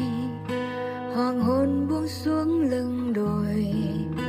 Nghe câu ca cha bồi hồi. Đã bao lâu không nghe tiếng mẹ chuyện trò? Hơi ấm vây quanh bếp lò. Chăn chữ những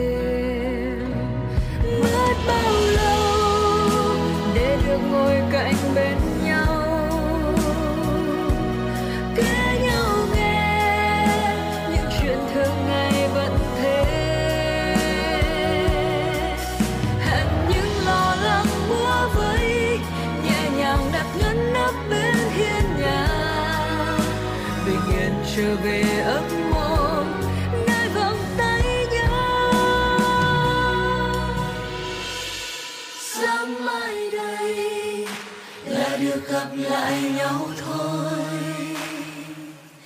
Những nụ cười vỗ về dùng người thương tôi.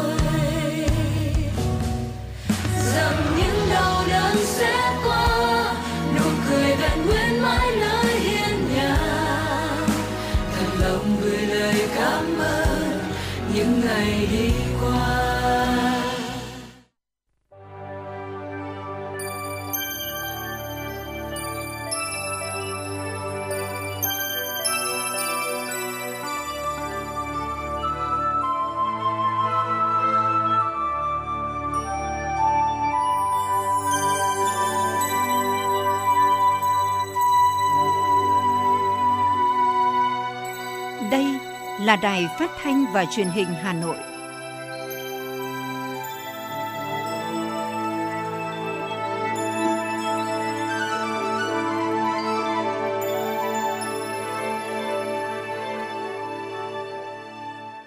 Quý vị và các bạn thân mến, bây giờ là 17 giờ, ngày 8 tháng 7 năm 2023. Chương trình truyền động Hà Nội chiều của chúng tôi đang được phát trực tiếp trên tần số FM 96 MHz của Đài Phát thanh và Truyền hình Hà Nội. Chương trình cũng đã được phát trực tuyến trên trang web hanoionline.vn. Và ngay sau đây, chúng tôi xin chuyển đến quý vị và các bạn những tin tức đáng quan tâm. Thưa quý vị, Ban chỉ đạo chương trình số 07 Thành ủy Hà Nội vừa ban hành kế hoạch số 15 kiểm tra việc triển khai thực hiện chương trình số 07 của Thành ủy khóa 17 về đẩy mạnh phát triển khoa học công nghệ và đổi mới sáng tạo trên địa bàn thành phố Hà Nội giai đoạn năm 2021-2025. Theo đó, Ban chỉ đạo sẽ thành lập hai đoàn kiểm tra, tiến hành kiểm tra tại một số cơ quan đơn vị về nội dung trên trong năm 2023. Đoàn 1 do Phó Bí thư Thành ủy Nguyễn Văn Phong, trưởng ban chỉ đạo chương trình số 07 làm trưởng đoàn, Ủy viên Ban Thường vụ Thành ủy, trưởng ban tuyên giáo Thành ủy Nguyễn Doãn Toản là phó trưởng đoàn. Ngoài ra còn có các đồng chí thành viên ban chỉ đạo, đại diện lãnh đạo các sở khoa học và công nghệ, thông tin và truyền thông, tài chính, kế hoạch và đầu tư, nội vụ. Đoàn sẽ kiểm tra việc phát triển khoa học công nghệ và đổi mới sáng tạo tại các đơn vị, Sở Thông tin và Truyền thông, các quận ủy Đống Đa, Đông Anh. Đoàn 2 do Ủy viên Ban Thường vụ Thành ủy, Phó Chủ tịch Thường trực Ủy ban nhân dân thành phố Lê Hồng Sơn, Phó trưởng Ban Thường trực Ban chỉ đạo chương trình số 07 làm trưởng đoàn. Ngoài ra, đoàn còn có các đồng chí thành viên ban chỉ đạo, đại diện lãnh đạo các sở, khoa học và công nghệ, thông tin và truyền thông, tài chính, kế hoạch và đầu tư nội vụ. Đoàn sẽ kiểm tra tại các đơn vị, sở kế hoạch và đầu tư, sở công thương và sở y tế. Sáng nay, ngay sau khi nhận được thông tin xảy ra vụ hỏa hoạn tại số nhà 12, ngõ Thổ Quan, phường Thổ Quan, quận Đồng Đa, gây hậu quả nghiêm trọng làm 3 người tử vong. Chủ tịch Ủy ban nhân dân thành phố Hà Nội Trần Sĩ Thanh đã chỉ đạo công an thành phố tập trung chữa cháy, cứu hộ cứu nạn, điều tra làm rõ nguyên nhân vụ hỏa hoạn. Đồng thời, Chủ tịch Ủy ban nhân dân thành phố Hà Nội chỉ đạo Sở Lao động Thương binh và Xã hội, Ủy ban nhân dân quận Đống Đa khẩn trương thăm hỏi gia đình các nạn nhân, tổ chức khắc phục hậu quả, ổn định tinh thần đời sống nhân dân trong khu vực gọi điện thoại giả danh cán bộ công chức cơ quan thuế để giao bán tài liệu, hướng dẫn kê khai thu nộp thuế điện tử, lợi dụng không gian mạng xã hội, sử dụng công nghệ đăng tải thông tin, quảng cáo mua bán trái phép hóa đơn giá trị gia tăng.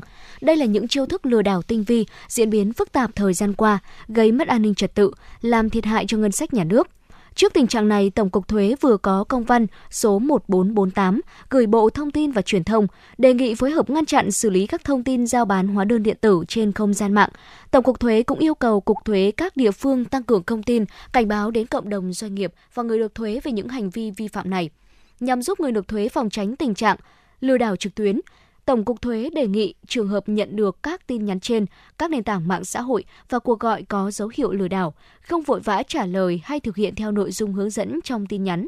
Người nộp thuế cần kiểm tra kỹ nội dung tin nhắn, sau đó lưu lại các bằng chứng như tin nhắn hoặc ghi âm cuộc gọi, phản ánh tới doanh nghiệp viễn thông quản lý thuê bao để yêu cầu xử lý và đồng thời cung cấp các bằng chứng đã có tới các cơ quan chức năng của Bộ Công an và cơ quan thuế nơi gần nhất đề nghị xử lý hành vi sai phạm của các đối tượng theo quy định pháp luật. Ngành thuế phối hợp chặt chẽ với các cơ quan liên quan, xử lý nghiêm các hành vi vi phạm pháp luật trong phát hành, quản lý sử dụng hóa đơn điện tử. Chiều qua, lô vải thiều Bắc Giang đầu tiên do công ty cổ phần xuất nhập khẩu Vifoco xuất khẩu chính ngạch sang thị trường Thái Lan đã được tập đoàn The Mall giới thiệu tới người tiêu dùng Thái Lan tại 7 trung tâm thương mại của tập đoàn này. Mặc dù đã xuất hiện trên thị trường Thái Lan từ một vài năm trước, nhưng đây là lần đầu tiên vải thiều Bắc Giang được một doanh nghiệp Việt Nam chính thức xuất khẩu và đưa vào một hệ thống siêu thị lớn của Thái Lan. Lô vải thiều Bắc Giang xuất khẩu lần này sẽ được đưa ra bán tại các siêu thị Gourmet Market nằm trong 7 trung tâm thương mại lớn của tập đoàn The Mall. Đây là các siêu thị chuyên bán các loại thực phẩm, đồ ăn và đồ gia dụng hàng đầu ở Thái Lan. Ông Nguyễn Thành Huy, phụ trách cơ quan thương vụ Việt Nam tại Thái Lan khẳng định, Thái Lan là một thị trường tiềm năng đối với vải thiều Việt Nam. Sự đóng góp của các doanh nghiệp cũng như sự hỗ trợ của cơ quan nhà nước đóng vai trò rất quan trọng trong việc định hướng cũng như giúp cho trái vải Việt Nam đến được với thị trường Thái Lan.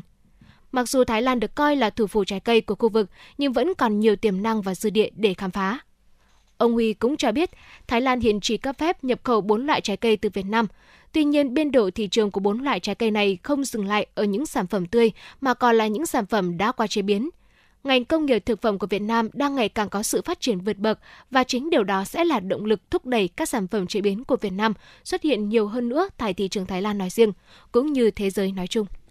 Thưa quý vị, sáng nay, giá vàng miếng SJC ít biến động, giao dịch ở trên mốc 67 triệu đồng một lượng, giá vàng nhẫn tăng đáng kể.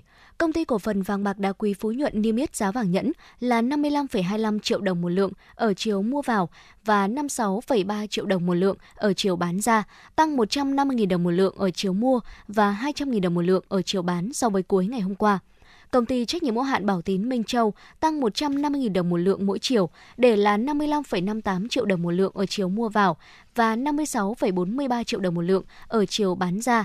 Với giá vàng miếng, công ty trách nhiệm hữu hạn một thành viên vàng bạc đá quý Sài Gòn niêm yết ở mức 66,45 triệu đồng một lượng ở chiều mua vào và 67,15 triệu đồng một lượng ở chiều bán ra, giữ nguyên chiều mua và tăng 100.000 đồng một lượng ở chiều bán so với cuối ngày hôm qua.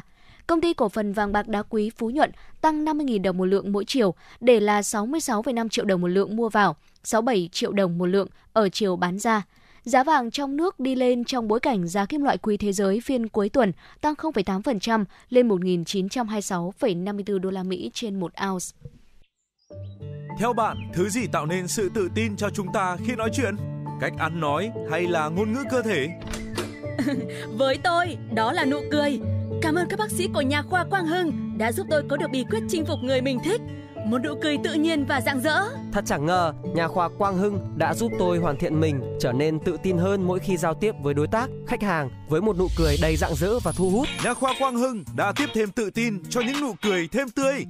Sứ mệnh tiếp thêm tự tin cho nụ cười. Nhà khoa Quang Hưng tin cậy điểm 10 Thay đổi bản thân nâng tầm giá trị mỗi người. Tới ngay nhà khoa Quang Hưng đây. Tư vấn chăm sóc tận tình. Y bác sĩ chuyên môn cao thấu hiểu tâm tình. Thiết bị hiện đại phục vụ hết mình. Tới ngay nhà khoa Quang Hưng để tự tin là chính mình. Hiện nay, Nha khoa Quang Hưng đang có chương trình thăm khám và điều trị miễn phí các bệnh răng miệng cho trẻ em dưới 12 tuổi. Hãy ghé ngay Nha khoa Quang Hưng tại số 4 lô A32, cổng chào khu đô thị Gelesimco A, An Khánh, Hoài Đức, Hà Nội hoặc số 150 Phan Đình Phùng, thị trấn Phùng hay ngã ba chợ Tân Lập, Đan Phượng. Chi tiết liên hệ 024 777 06699 hoặc truy cập website nha khoa quang hưng.com.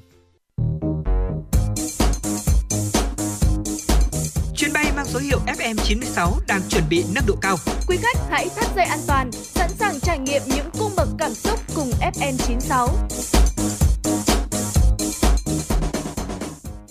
Quý vị thân mến và cùng tiếp tục chuyển đầu Hà Nội chiều nay với những thông tin quốc tế đáng quan tâm.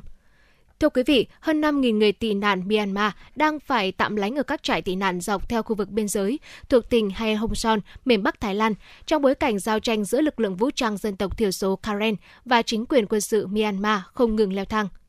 Số người Myanmar chạy trốn chiến sự tới quận Mae Sariang thuộc tỉnh Mae Hong Son, Thái Lan đã lên tới 5.156 người trong vài tuần qua – chính quyền địa phương đã dựng các trại tị nạn dọc theo khu vực biên giới và cung cấp thực phẩm cũng như đồ dùng thiết yếu trong số người tị nạn đang ngày càng tăng cao.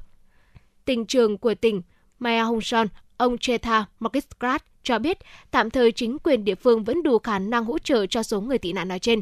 Tuy nhiên, giới chức địa phương đang phải theo dõi chặt chẽ số người tị nạn tới Maya Hong Son mỗi ngày, đồng thời triển khai công tác phòng chống các dịch bệnh trong mùa mưa cho người tị nạn tại đây. Thưa quý vị, theo Nikkei Asia, ô tô và hàng điện tử tiêu dùng Trung Quốc đang dần lấp đầy chỗ trống mà các nhà sản xuất nước ngoài để lại sau khi rời khỏi thị trường Nga. Nikkei Asia trích dẫn các dữ liệu từ Hiệp hội Doanh nghiệp châu Âu cho thấy, trong 5 tháng đầu năm nay, doanh số của hai công ty sản xuất ô tô Trung Quốc là Great Wall Motor và Geely tại Nga đã tăng gấp hơn 3 lần so với cùng kỳ năm ngoái. Kết quả này cũng đã giúp hai hãng xe lần lượt chiếm lĩnh vị trí thứ hai và thứ ba tại thị trường của Nga. Các chuyên gia dự báo, với sự rút lui của các hãng xe nước ngoài, ngành ô tô Trung Quốc có thể chiếm tới hơn 25% thị phần tại Nga trong năm nay. Ngoài ô tô, các mặt hàng điện tử tiêu dùng của Trung Quốc như TV cũng đang ngày càng trở nên phổ biến tại Nga. Mới đây, Tổng thống Nga Vladimir Putin cho biết nền kinh tế của Nga đang hoạt động tốt hơn dự kiến sau khi Thủ tướng Mikhail mishutin báo cáo với ông rằng tăng trưởng tổng sản phẩm quốc nội GDP và lạm phát tích cực một cách đáng ngạc nhiên. Tăng trưởng GDP của Nga có thể vượt 2% trong năm nay và lạm phát giá tiêu dùng có thể không tăng trên 5% một năm. Thủ tướng mishutin nói với Tổng thống Putin tại một cuộc họp ở Điện Kremlin. Trong khi đó, Quỹ tiền tệ quốc tế IMF dự báo nền kinh tế của Nga sẽ tăng trưởng 0,7% trong năm nay. Thưa quý vị, thị trường lao động Mỹ đã có thêm 209.000 việc làm mới trong tháng 6. Điều này cho thấy thị trường lao động Mỹ vẫn tăng trưởng. Số việc làm mới như vậy không khác biệt so với các dự báo trước đây. Các lĩnh vực thu hút nhiều việc làm nhất là các cơ quan chính phủ, chăm sóc sức khỏe, trợ giúp xã hội và xây dựng – như vậy, trong 6 tháng qua, mỗi tháng có 278.000 việc làm mới, so với mức là 399.000 của 6 tháng đầu năm ngoái.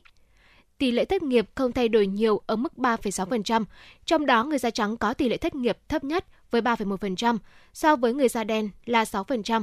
Cộng đồng người gốc Á tỷ lệ thất nghiệp là 3,2% tiền lương trong tháng 6 tăng 0,4% và đạt mức trung bình 33,58 đô la Mỹ cho mỗi giờ làm việc và tính trung bình, mức lương này tăng 4,4% trong một năm vừa qua. Các chuyên gia kinh tế đánh giá, số liệu này cho thấy thị trường lao động Mỹ vẫn nóng và nền kinh tế Mỹ chưa có dấu hiệu của suy thoái như một số dự báo đưa ra vào hồi đầu năm. Cơ quan Quản lý Không gian mạng Trung Quốc ngày hôm qua đã công bố một dự thảo quy định quản lý bạo lực mạng, trong đó đề xuất người dùng sẽ được nhắc nhở kích hoạt tính năng bảo vệ bằng một cú nhấp chuột khi đối mặt với nguy cơ bị bạo lực mạng. Dự thảo có tiêu đề Điều lệ quản lý thông tin bạo lực mạng do Cục Quản lý Không gian mạng Trung Quốc CAC công bố, gồm 7 chương 31 điều, bao gồm các nội dung như phương thức quản trị về giám sát và cảnh báo sớm, cơ chế bảo vệ, giám sát và trách nhiệm pháp lý đối với các vụ bạo lực mạng – Hiện dự thảo quy định mới này đang được trưng cầu ý kiến công chúng đến hết ngày mùng 6 tháng 8. Theo dự thảo, chức năng bảo vệ bằng một cú nhấp chuột cho phép các nạn nhân bị bạo lực mạng đóng các tin nhắn và bình luận riêng tư của người lạ chỉ bằng một cú nhấp chuột. Các nhà cung cấp dịch vụ thông tin trực tuyến phải thiết lập và cải thiện chức năng bảo vệ trước bạo lực mạng. Khi người dùng đối mặt với nguy cơ bạo lực mạng, họ cần được nhắc nhở kích hoạt chức năng này. Nhiệt độ liên tục tăng cùng mưa lớn kéo dài đang làm trầm trọng thêm thách thức về sản xuất vận chuyển lương thực, khiến giá nông sản ở Ấn Độ tăng chóng mặt. Nhiệt độ tăng cao đang khiến mùa hè Ấn Độ trở nên nóng nực. Kể từ tháng 6, nhiệt độ tại nhiều khu vực đã vượt qua 40 độ C. Nhiệt độ liên tục tăng, cộng với tình trạng lũ lụt và ngập úng đã khiến năng suất cây trồng bị sụt giảm. Những trận mưa lớn kéo dài khiến hệ thống cầu đường bị ảnh hưởng nghiêm trọng, làm gián đoạn quá trình vận chuyển các loại nông sản người dân nhiều vùng của Ấn Độ đang gặp khó khăn trong việc bảo quản các loại trái cây và rau củ. Sản lượng rau cộng với vận chuyển khó khăn là những nguyên nhân đẩy giá của các loại rau như là rau bina, bắp cải và mướp tăng vọt. Giá bán lẻ cà chua, một trong những thực phẩm phổ biến nhất tại các gia đình Ấn Độ, đã tăng từ 1.500 đồng đến 3.000 đồng theo tiền Việt Nam, lên khoảng 29.000 đồng cho 1 kg. Theo dự báo của Cục Khí tượng Ấn Độ, gió mùa sẽ tiếp tục gây mưa cho nhiều bang của nước này. Vì vậy, giá trái cây và rau quả có thể sẽ còn tăng cao hơn nữa trong thời gian tới tại quốc gia Nam Á này. Theo bạn, thứ gì tạo nên sự tự tin cho chúng ta khi nói chuyện? Cách ăn nói hay là ngôn ngữ cơ thể? Với tôi, đó là nụ cười. Cảm ơn các bác sĩ của nhà khoa Quang Hưng đã giúp tôi có được bí quyết chinh phục người mình thích. Một nụ cười tự nhiên và rạng rỡ. Thật chẳng ngờ, nhà khoa Quang Hưng đã giúp tôi hoàn thiện mình, trở nên tự tin hơn mỗi khi giao tiếp với đối tác, khách hàng với một nụ cười đầy rạng rỡ và thu hút. Nhà khoa Quang Hưng đã tiếp thêm tự tin cho những nụ cười thêm tươi. Sứ mệnh tiếp thêm tự tin cho nụ cười. Nhà khoa Quang Hưng tin cậy điểm 10, thay đổi bản thân nâng tầm giá trị mỗi người. Tới ngay nhà khoa Quang Hưng đây, tư vấn chăm sóc tận tình. Y bác sĩ chuyên môn cao thấu hiểu tâm tình, thiết bị hiện đại phục vụ hết mình. Tới ngay nhà khoa Quang Hưng để tự tin là chính mình. Hiện nay, Nha khoa Quang Hưng đang có chương trình thăm khám và điều trị miễn phí các bệnh răng miệng cho trẻ em dưới 12 tuổi. Hãy ghé ngay Nha khoa Quang Hưng tại số 4 lô A32, cổng chào khu đô thị Gelesimco A, An Khánh, Hoài Đức, Hà Nội hoặc số 150 Phan Đình Phùng, thị trấn Phùng hay ngã ba chợ Tân Lập, Đan Phượng. Chi tiết liên hệ 024 777 06699 hoặc truy cập website nha khoa quang hưng.com.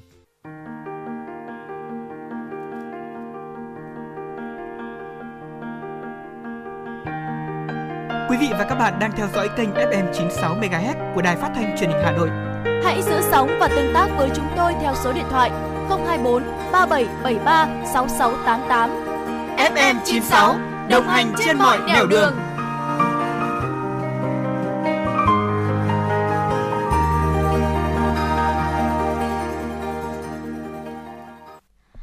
quý vị và các bạn, kim ngạch xuất khẩu hàng hóa tháng 5 năm nay ước đạt hơn 29,05 tỷ đô la Mỹ, tăng 4,3% so với tháng trước. Tính chung 5 tháng đầu năm nay, kim ngạch xuất khẩu hàng hóa ước đạt là 136,17 tỷ đô la Mỹ. Nông nghiệp tiếp tục thể hiện vai trò trụ đỡ của nền kinh tế. Kim ngạch xuất nhập khẩu tháng 5 đã tăng trưởng cao hơn tháng 4. Nhiều mặt hàng nông sản xuất khẩu có mức tăng trưởng rất tốt như gạo, rau quả, hạt điều.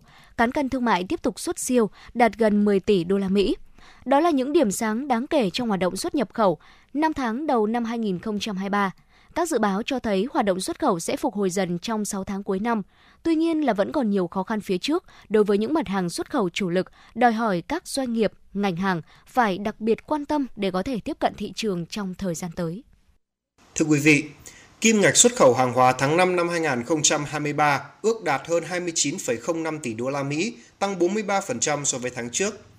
Tính chung 5 tháng đầu năm 2023, kim ngạch xuất khẩu hàng hóa ước đạt 136,17 tỷ đô la Mỹ, đóng góp vào kết quả này có hơn 88% từ nhóm hàng công nghiệp chế biến, trong đó các mặt hàng điện tử đã lấy lại đà tăng trưởng. Một số mặt hàng nông sản xuất khẩu cho giá trị gia tăng cao. Đáng lưu ý, mặt hàng gạo đã thâm nhập được vào nhiều thị trường khu vực EU có yêu cầu cao về tiêu chuẩn chất lượng, tận dụng khá tốt hiệp định thương mại tự do thế hệ mới như EVFTA, UKVFTA. Cán cân thương mại tiếp tục có xuất siêu với trị giá đạt gần 10 tỷ đô la Mỹ là một điểm sáng được ông Trần Thanh Hải, Phó Cục trưởng Cục xuất nhập khẩu Bộ Công Thương điểm danh trong hoạt động xuất khẩu 5 tháng đầu năm. Ông Hải nói. Kết quả xuất nhập khẩu sau 5 tháng thì chúng ta đang dự kiến là xuất siêu khoảng 10 tỷ đô la Mỹ. Thì con số này thì nó sẽ có cái ý nghĩa là giúp cho chúng ta ổn định được về cái mặt cán cân ngoại hối. Thì cái thời điểm này về cơ bản thì chúng tôi thấy rằng là cái cán cân thương mại như vậy là nó cũng đang ở cái mức bình ổn.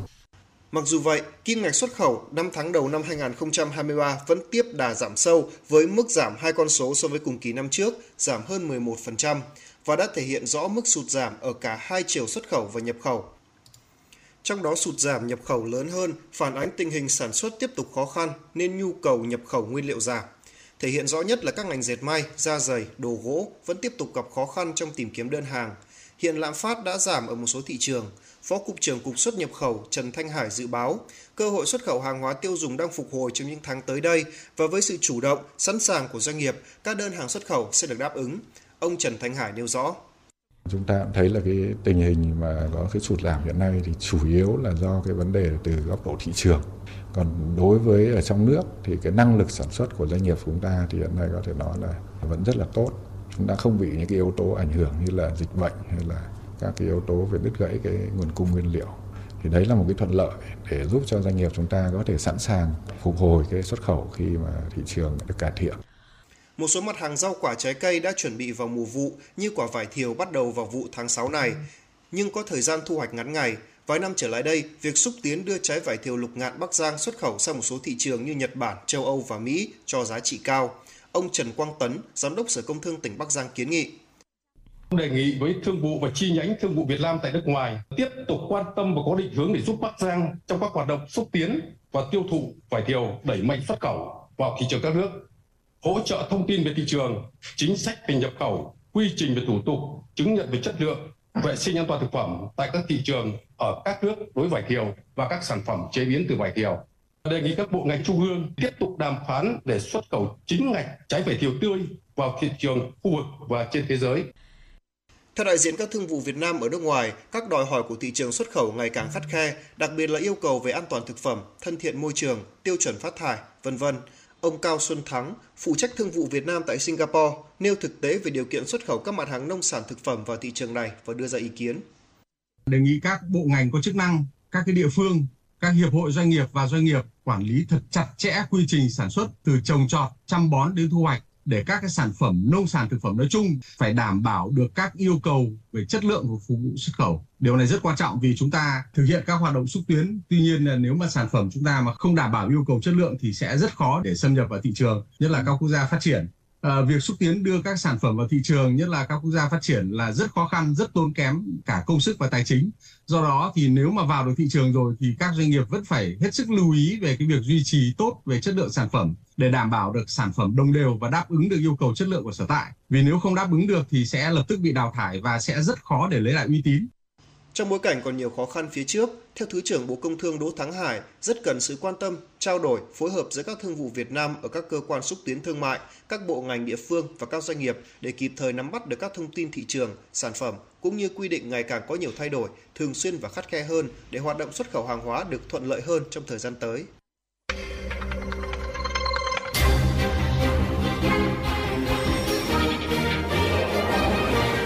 Bản tin pháp luật Bây giờ là thời lượng của bản tin pháp luật với phần trình bày của biên tập viên Hải Hà và Thái Trọng. Ủy ban nhân dân thành phố Hà Nội vừa tổ chức hội nghị góp ý hoàn thiện dự thảo luật thủ đô sửa đổi liên quan đến lĩnh vực văn hóa, giáo dục, đào tạo. Tại hội nghị, các đại biểu tham dự thống nhất cho rằng để xây dựng Hà Nội thực sự là trung tâm hội tụ, kết tinh văn hóa của cả nước, tạo lập được ở thủ đô một môi trường văn hóa, văn minh, thanh lịch, tiêu biểu cho bản sắc văn hóa dân tộc và truyền thống ngàn năm văn hiến, cũng như đẩy mạnh xã hội hóa, huy động nguồn lực phát triển công nghiệp văn hóa của thủ đô. Các đề xuất chính sách được đưa ra trong dự thảo luật phải thật sự đặc thù và phù hợp với thực tiễn. Nhằm tiếp tục chỉnh lý dự thảo luật thủ đô sửa đổi, Ủy ban nhân dân thành phố cũng đã tổ chức hội nghị lấy ý kiến, đóng góp vào những quy định phát triển y tế, chăm sóc sức khỏe nhân dân và chính sách xã hội, an sinh xã hội của thủ đô. Tổ nghiên cứu xây dựng luật thủ đô sửa đổi sẽ tiếp tục lắng nghe, tiếp thu các ý kiến đóng góp với mong muốn các chính sách đề xuất kiến nghị sửa luật thủ đô sẽ thật sự ưu việt, vượt trội, khả thi để tạo ra tiền đề, cơ sở pháp lý cho Hà Nội phát triển xứng tầm. Chính phủ vừa ban hành Nghị định 39 hướng dẫn thí điểm đấu giá biển số ô tô từ ngày 1 tháng 7. Nghị định nêu rõ người tham gia đấu giá là tổ chức cá nhân người Việt Nam có đủ điều kiện theo quy định. Đấu giá được thực hiện bằng hình thức trực tuyến qua mạng Internet. Tổ chức cá nhân tham gia đấu giá phải nộp tiền đặt trước cho đơn vị đấu giá tài sản, đồng thời tự chịu trách nhiệm về tính chính xác, trung thực khi kê khai thông tin. Trong thời hạn 15 ngày kể từ ngày có thông báo kết quả đấu giá, người trùng đấu giá phải nộp toàn bộ tiền trùng đấu giá sau khi đã trừ số tiền đặt trước.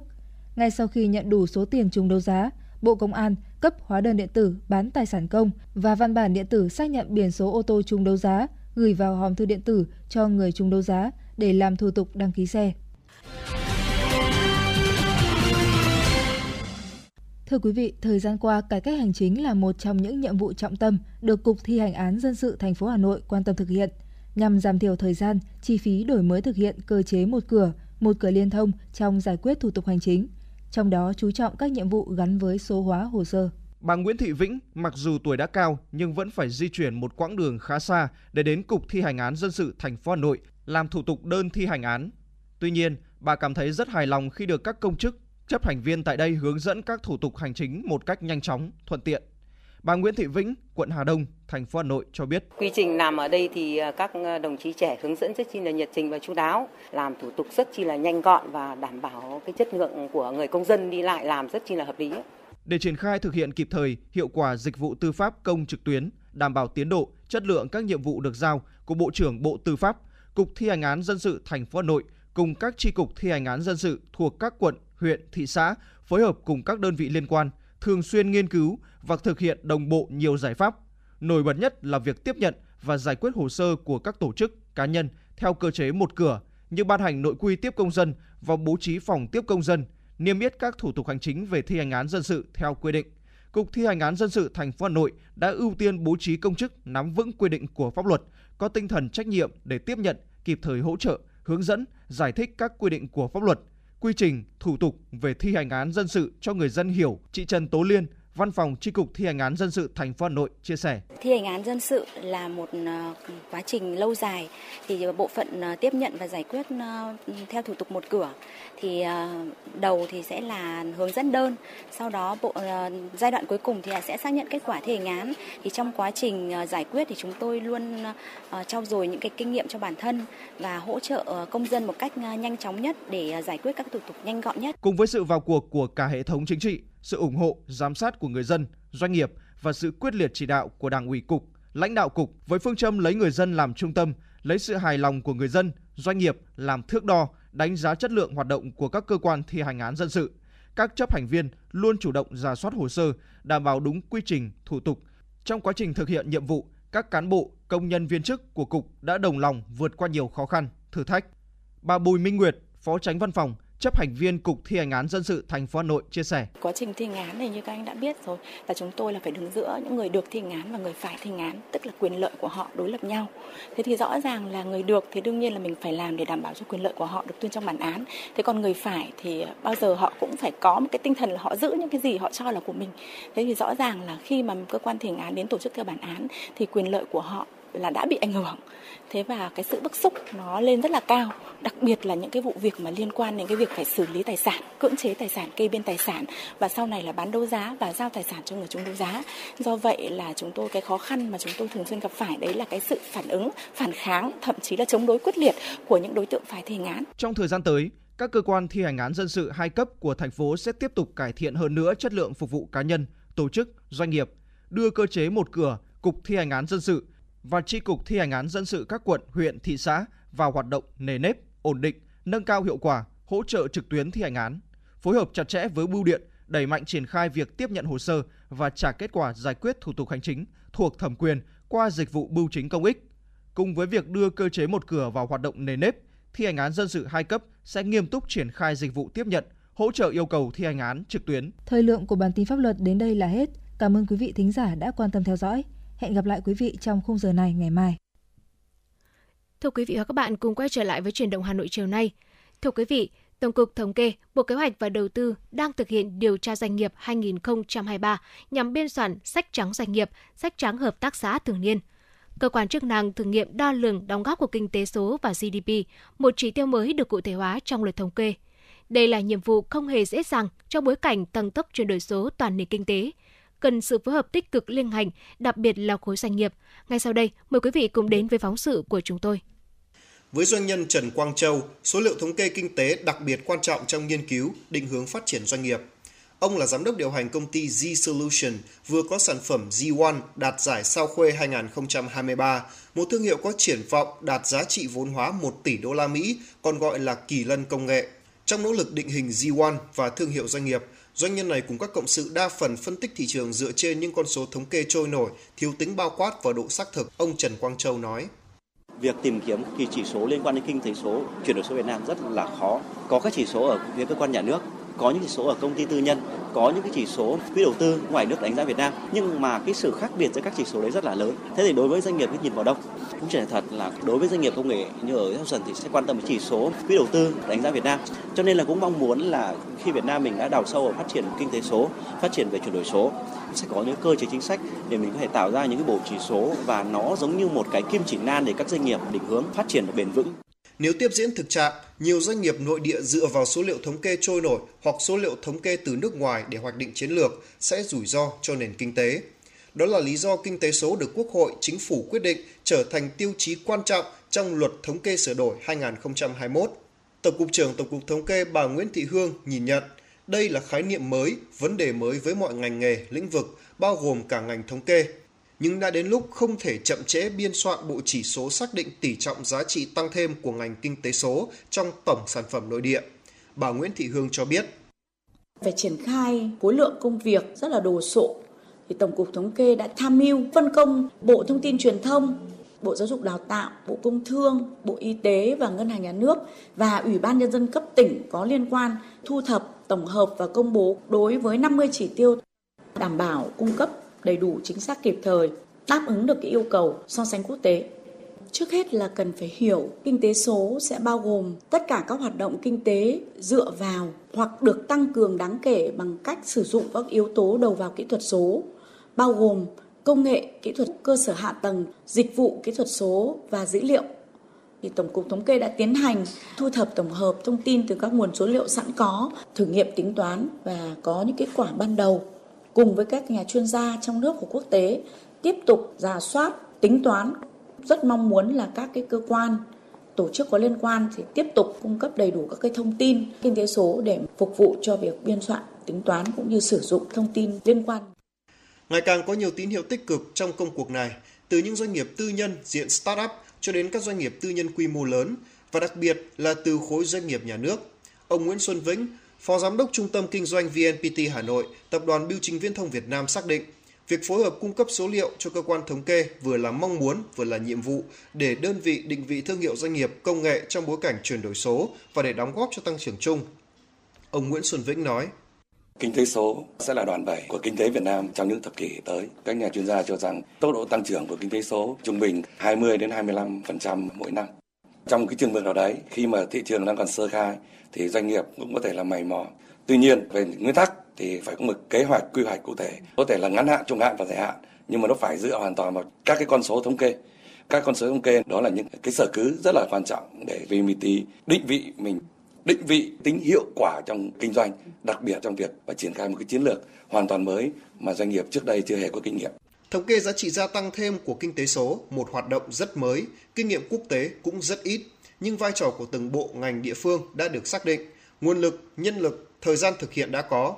Nhận thức về tầm quan trọng của số liệu thống kê kinh tế số đã rất tích cực, đúng đắn, thường trực ở người đứng đầu các bộ ngành, cơ quan, đơn vị và đặc biệt là khối doanh nghiệp phương pháp thu thập dữ liệu đã được cơ quan chức năng cập nhật hiện đại cả trực tiếp và trực tuyến, đó là thuận lợi. Các vấn đề thách thức còn lại bao gồm thách thức xác định nguồn số liệu từ các báo cáo, hồ sơ hành chính theo phương pháp truyền thống cho đến big data, dữ liệu trực tuyến, thách thức xác định hoạt động kinh tế số ở từng ngành, lĩnh vực kinh tế, thách thức cập nhật và phản ánh sản phẩm số cả trong chi phí đầu vào lẫn chi phí đầu tư, thách thức phương pháp và kết quả thống kê đáp ứng các tiêu chí, tiêu chuẩn quốc tế. Cơ quan thống kê đang rất cần sự phối hợp tích cực, có trách nhiệm từ liên ngành, tỉnh thành, đặc biệt là từ cộng đồng doanh nghiệp để bộ chỉ số đầu tiên thống kê tỷ trọng giá trị tăng thêm của kinh tế số trong GDP Việt Nam có thể được công bố vào cuối năm nay, sát thực, hữu dụng nhất cho tăng trưởng từ cấp doanh nghiệp đến tầm vĩ mô. Quý vị đang nghe chương trình Chủ động Hà Nội chiều được phát sóng trực tiếp trên tần số FM 96 MHz của Đài Phát thanh và Truyền hình Hà Nội. Chỉ đạo nội dung Nguyễn Kim Khiêm, chỉ đạo sản xuất Nguyễn Tiến Dũng, tổ chức sản xuất Trà My, biên tập Phương Chuyên, đạo diễn Ngọc Ánh, MC Bảo Trâm Thu Thảo, thư ký Kim Dung cùng kỹ thuật viên Duy Anh phối hợp thực hiện. Còn bây giờ mời quý vị và các bạn hãy giữ sóng để cùng lắng nghe một giai điệu âm nhạc trước khi đến với những nội dung tiếp theo.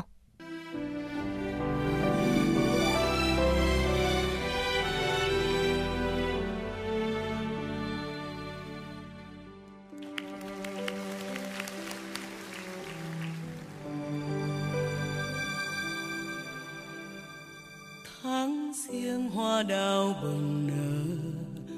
Đón xuân khoe sắc hồng tươi. Tháng hai hoa ban ngập tràn. Tím biếc những gương mặt phố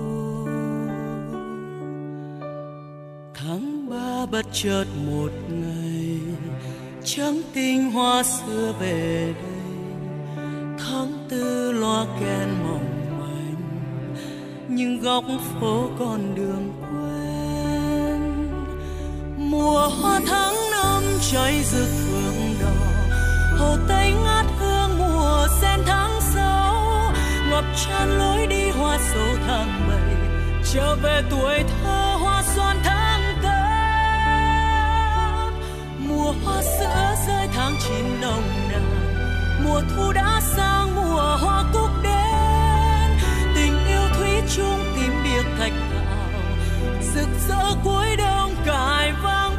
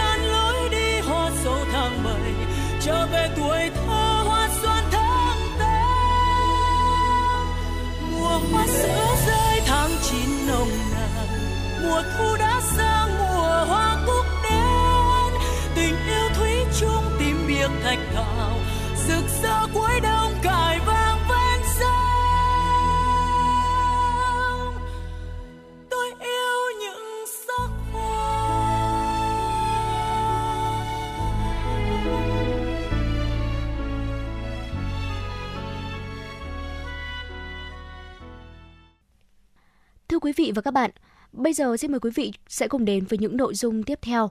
Thời gian qua thực hiện chương trình số 01 CTRTU của Thành ủy Hà Nội về tăng cường công tác xây dựng chỉnh đốn Đảng, xây dựng Đảng bộ và hệ thống chính trị thành phố trong sạch vững mạnh, đẩy mạnh cải cách hành chính giai đoạn năm 2021-2025. Các địa phương đã có nhiều giải pháp mang tính đột phá cho công tác cán bộ, ghi nhận của phóng viên Truyền động Hà Nội. Tại huyện Thường Tín, các cấp chính quyền đã tích cực triển khai thực hiện các chương trình nhiệm vụ, đổi mới lề lối làm việc thông qua cải cách thủ tục hành chính để nâng cao nhận thức của cán bộ đảng viên, công chức trong thực hiện chức trách nhiệm vụ phục vụ nhân dân. Qua đó, từng bước đáp ứng yêu cầu nhiệm vụ đặt ra. Huyện Thường Tín đặc biệt chú trọng nâng cao chất lượng công tác cán bộ, chú trọng nêu gương của người đứng đầu, đặc biệt là trong thực hiện việc tăng văn minh, cưới tiến bộ, làm đẹp cảnh quan môi trường, nỗ lực khắc phục hạn chế trong công tác cải cách hành chính. Ông Vũ Văn Tuân, trưởng ban tổ chức huyện ủy Thường Tín cho biết. Ờ, chương trình 01 thì là cái ờ, chương trình xương sống của các chương trình. Nét nổi bật thì nó cũng liên quan vẫn hai cái lĩnh vực chính này là là cái công tác cán bộ và cái thu ngân, thu ngân sách. Thì huyện đã triệu tập hội nghị triển khai đến cán bộ chủ chốt của các xã thị trấn và đưa lên bản tin nội bộ cũng như là đài truyền thanh và giao cho đảng ủy các xã là phổ biến đến tất đảng viên. Còn tại huyện Quốc Oai, huyện đã xác định những nội dung trọng tâm, trọng điểm của chương trình số 01 CTRTU để triển khai tại địa bàn nhiều giải pháp chủ động, tích cực nhằm góp phần tạo sự chuyển biến trong công tác xây dựng đảng, nâng cao năng lực quản lý điều hành của bộ máy chính quyền. Trong đó, huyện tập trung vào công tác tổ chức bộ máy đội ngũ cán bộ từng bước được sắp xếp theo hướng tinh gọn chuẩn hóa nhằm tạo được nguồn cán bộ có trình độ cho trước mắt và lâu dài. Phương thức lãnh đạo của các cấp ủy, phương thức quản lý, điều hành của các cấp chính quyền thường xuyên được đổi mới. Trao đổi về vấn đề này, ông Nguyễn Hữu Thủy, Bí thư Đảng ủy xã Tân Hòa, huyện Quốc Oai cho biết. Ờ, đối với Đảng ủy thì cũng đã tổ chức uh, triển khai quán triệt đến uh, cán bộ đảng viên trong toàn đảng bộ để làm cái cơ sở triển khai thực hiện trong cái giai đoạn. Đồng thời thì qua các năm 2021, 2022, 2023 thì đối với Đảng ủy cũng xây dựng cái chương trình để thực hiện trong các năm đấy, theo cái tinh thần cái sự chỉ đạo và hướng dẫn của uh, huyện ủy ban thường vụ huyện ủy thì đối với Tân Hòa thì cũng uh, À, bám sát vào các nhiệm vụ chính trị của địa phương, đặc biệt là cái việc triển khai thực hiện các giải pháp để nâng cao cái à, chất lượng công tác à, sinh hoạt của các tri bộ. Tại quận Nam Từ Liêm, từ thực tiễn triển khai chương trình số 01 CTRTU, Ban Thường vụ Quận ủy Nam Từ Liêm đã kiến nghị thành phố sắp xếp 3 vị trí đối với 3 chức danh bí thư tri bộ, trưởng ban công tác mặt trận, tổ trưởng tổ dân phố đối với những địa bàn có số lượng dân cư và đảng viên đông đảo để bảo đảm chất lượng, yêu cầu nhiệm vụ. Bà Hoàng Thị Minh Nguyệt, bí thư đảng ủy phường Mỹ Đình 1, quận Nam Từ Liêm chia sẻ ý kiến. Ờ, trong ờ, các nhiệm vụ của đối với đảng bộ cơ sở là lãnh đạo để thực hiện nhiệm vụ phát triển kinh tế cũng xác định được là những nhiệm vụ rất là trung tâm trọng tâm Thế công tác xây dựng đảng thì phải xác định nhất là là nó có tính chất then chốt rất là then chốt đấy, đấy rồi ờ, đồng bộ với việc công tác xây dựng đảng thì chúng ta phải xây dựng hệ thống chính trị. Và nhất là cái thời điểm này, thời điểm mà chúng ta đang thực hiện cái mô hình chính quyền đô thị, thì vai trò của mặt trận tổ quốc và các tổ chức chính trị xã hội cần phải được phát huy ở mức độ tốt nhất trong công tác xây dựng đảng, xây dựng hệ thống, cũng như là góp sức vào để để thực hiện nhiệm vụ phát triển kinh tế xã hội của địa phương.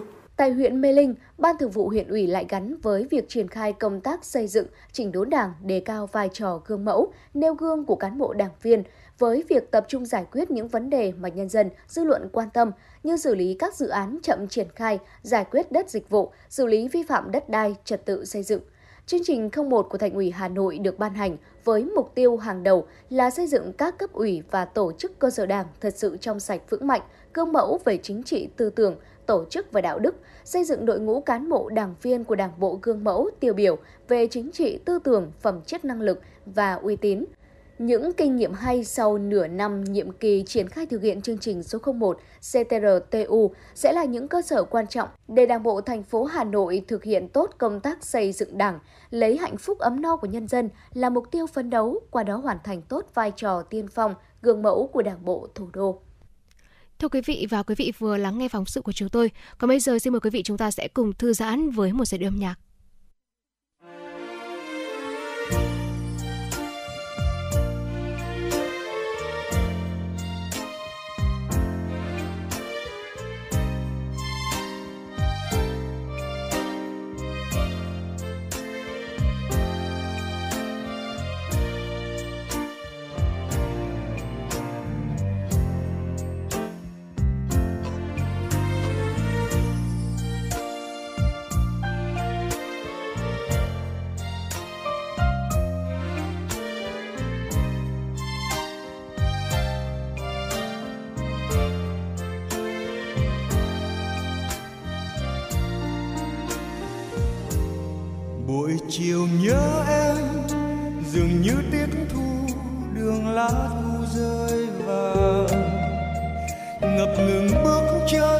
Dạo quanh phố đông, lòng nhung nhớ ai?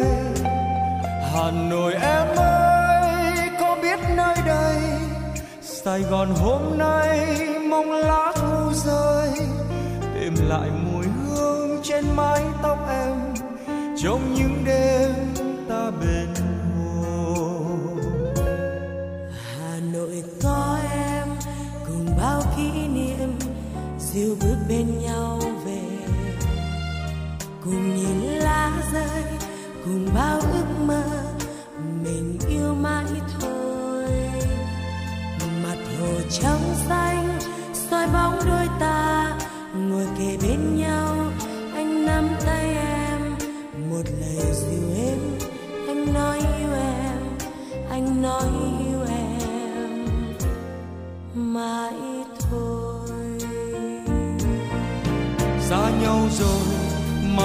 mình không xa cách. Giữa trưa hè, sài gòn anh mong nhớ thu vào. Nhớ em, hà nội ơi. Vừa một ngày thật gần ta chung bước, cùng nhau hát với những khúc ca tình yêu. Nắm tay nhau.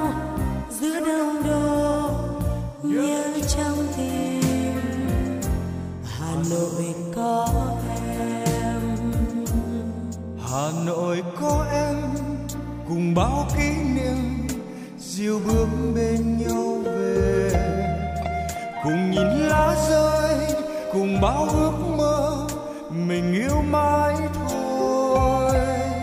Mặt hồ trắng xanh, soi bóng đôi ta, ngồi kề bên nhau, anh nắm tay em.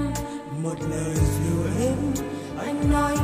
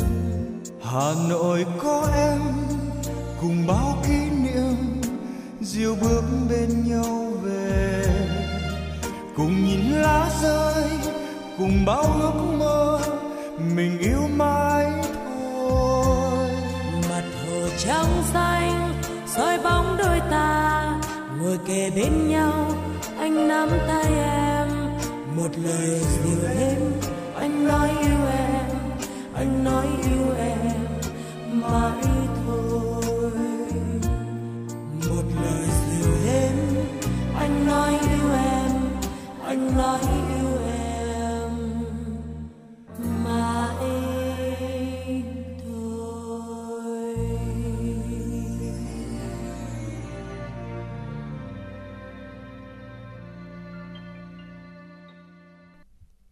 vị đang nghe chương trình truyền động Hà Nội chiều được phát sóng trên tần số FM 96 MHz của Đài Phát thanh và Truyền hình Hà Nội. Tiếp nối chương trình là những tin tức đáng quan tâm. Thưa quý vị, 6 tháng đầu năm, kinh tế Việt Nam trải qua nhiều khó khăn thách thức với xu hướng biến động ngày càng phức tạp, khó lường. Khó khăn có thể sẽ kéo dài đến hết năm. Theo các chuyên gia, chính phủ và các bộ ngành địa phương cần thúc đẩy nhiều giải pháp nhằm tạo động lực đột phá cho tăng trưởng kinh tế. 6 tháng đầu năm nay, tăng trưởng GDP đạt 3,72%, không được như kỳ vọng. Nguyên nhân là do nền kinh tế phải đối mặt với nhiều khó khăn và thách thức từ bên ngoài cũng như từ nội tại nền kinh tế. Để thúc đẩy tăng trưởng kinh tế 6 tháng cuối năm cũng như đạt được mức tăng trưởng hợp lý, các ngành lĩnh vực của nền kinh tế cần tích cực thực hiện các giải pháp quyết liệt và đồng bộ, trong đó phối hợp hài hòa các chính sách kinh tế vĩ mô, cân bằng giữa kiểm soát lạm phát và tăng trưởng, đẩy nhanh giải ngân đầu tư công, kịp thời tháo gỡ các khó khăn vướng mắc phát sinh trong quá trình thực hiện kế hoạch đầu tư công, tạo động lực tăng trưởng. Tại hội nghị sơ kết công tác 6 tháng đầu năm, triển khai nhiệm vụ 6 tháng cuối năm 2023 vừa diễn ra, lãnh đạo Bộ Công Thương cho biết, trong bối cảnh thế giới, khu vực biến động nhanh phức tạp, khó lường, nhiều vấn đề vướng mắc trong nội tại nền kinh tế đã tích tụ qua thời gian, nhưng kết quả đạt được của ngành công thương vẫn đáng ghi nhận, góp phần giữ vững ổn định kinh tế vĩ mô, kiểm soát lạm phát, đảm bảo các cân đối lớn của nền kinh tế. Cụ thể, sản xuất công nghiệp đã phục hồi 98,8% so với cùng kỳ năm 2022. Cán cân thương mại đạt mức xuất siêu kỷ lục 12,25 tỷ đô la Mỹ, gấp gần 11 lần so với mức thặng dư 1,16 tỷ đô la Mỹ của cùng kỳ năm trước, góp phần ổn định tỷ giá và các chỉ số kinh tế vĩ mô của nền kinh tế. Nhập khẩu hàng hóa cơ bản được kiểm soát tốt, kim ngạch nhập khẩu tăng chủ yếu là các nhóm hàng phục vụ sản xuất để xuất khẩu và hàng hóa thiết yếu, chiếm 88,1% nhập khẩu của nhóm hàng cần kiểm soát chỉ chiếm 6,2%. Công tác xúc tiến thương mại tiếp tục được đổi mới. Bên cạnh những kết quả tích cực, lãnh đạo Bộ Công Thương cũng thẳng thắn nhìn nhận tăng trưởng sản xuất công nghiệp ở mức thấp, kim ngạch xuất khẩu nhập khẩu giảm so với cùng kỳ, cung ứng điện phục vụ sản xuất và sinh hoạt của người dân gặp nhiều khó khăn, công tác cải cách thể chế, cải thiện môi trường kinh doanh, cải cách hành chính còn chậm đổi mới. Vừa qua, Chủ tịch Ủy ban Nhân dân tỉnh Lạng Sơn Hồ Tiến Thiệu đã ký thỏa thuận khung về cùng thúc đẩy xây dựng thí điểm cửa khẩu thông minh giữa tỉnh Lạng Sơn Việt Nam và khu tự trị dân tộc Trang, tỉnh Quảng Tây Trung Quốc. Đây là hoạt động hợp tác nhằm nâng cao năng lực và trình độ tiện lợi hóa thông quan tại cửa khẩu biên giới, đảm bảo ổn định của chuỗi cung ứng sản xuất giữa Việt Nam và Trung Quốc. Theo thỏa thuận, hai bên đồng ý cùng thúc đẩy xây dựng thí điểm cửa khẩu thông minh tại tuyến đường chuyên dụng vận tải hàng hóa tại cửa khẩu hữu nghị Việt Nam, hữu nghị quan Trung Quốc và tuyến đường chuyên dụng vận tải hàng hóa Tân Thanh Việt Nam, Phò Trai Trung Quốc. Bên cạnh đó, hai bên cùng nghiên cứu thúc đẩy thực hiện trao đổi, kết nối thông tin, logistics, đáp ứng yêu cầu vận chuyển qua biên giới giữa cửa khẩu số tỉnh Lạng Sơn và hệ thống thông tin liên quan tại hữu nghị quan Phò Trai ở phía Trung Quốc hai bên đồng ý thiết lập cơ chế gặp mặt, trao đổi do cơ quan quản lý cửa khẩu hai bên làm đầu mối. Mỗi tháng luân phiên tổ chức gặp mặt, thông báo tiến độ công việc, thỏa thuận giải quyết các nội dung công việc quan trọng, đề xuất nội dung thúc đẩy hợp tác trong giai đoạn tiếp theo. Hai bên có thể xem xét theo yêu cầu công tác tổ chức các hội nghị chuyên đề, triển khai khảo sát, nghiên cứu để cùng thúc đẩy xây dựng cửa khẩu thông minh. Công ty cổ phần sữa Việt Nam Vinamilk vừa công bố nhận diện thương hiệu mới. Logo mới của Vinamilk được cập nhật từ dạng phù hiệu sang dạng biểu tượng chữ. Chữ Vinamilk được viết nét tay mạnh mẽ phóng khoáng, tổng thể logo đơn giản mà táo bạo ấn tượng và mang bản sắc luôn là chính mình như tinh thần mới của thương hiệu. Nét cười trên chấm chữ Y làm tăng cảm giác thân thuộc về một thương hiệu chăm sóc tinh thần và tầm vóc Việt. Hình ảnh giọt sữa ở phần bụng chữ cái A trong Vinamilk cùng dòng chữ X1976 gợi nhắc về những giá trị đã làm nên chỗ đứng của Vinamilk trong lòng người tiêu dùng. Bộ nhận diện mới sẽ được liên tục cập nhật trên toàn bộ hệ thống Vinamilk, bao gồm website, kênh bán hàng trực tuyến, điểm bán lẻ, hệ thống cửa hàng và các ấn phẩm thương hiệu trên bao bì sản phẩm và tại mọi điểm chạm, bắt đầu từ tháng 7 năm nay. Từ nhà máy sữa bột trẻ em đầu tiên được khôi phục bằng năng lực kỹ thuật thuần Việt vào năm 1989, đến trang trại và nhà máy tiên phong đạt trung hòa carbon tại ASEAN, từ công thức sữa bột Dialac đầu tiên được nghiên cứu để phù hợp với thể trạng trẻ em Việt Nam, đến danh mục hơn 200 sản phẩm cho mọi lứa tuổi là một hành trình đầy tự hào và truyền cảm hứng của một thương hiệu sữa Việt vươn đến vị thế đáng kể trong ngành sữa thế giới, với giá trị tỷ đô và một tiềm năng to lớn. Trước khi đến với phóng sự của chúng tôi, mời quý vị chúng ta sẽ cùng thư giãn với một giai điệu âm nhạc.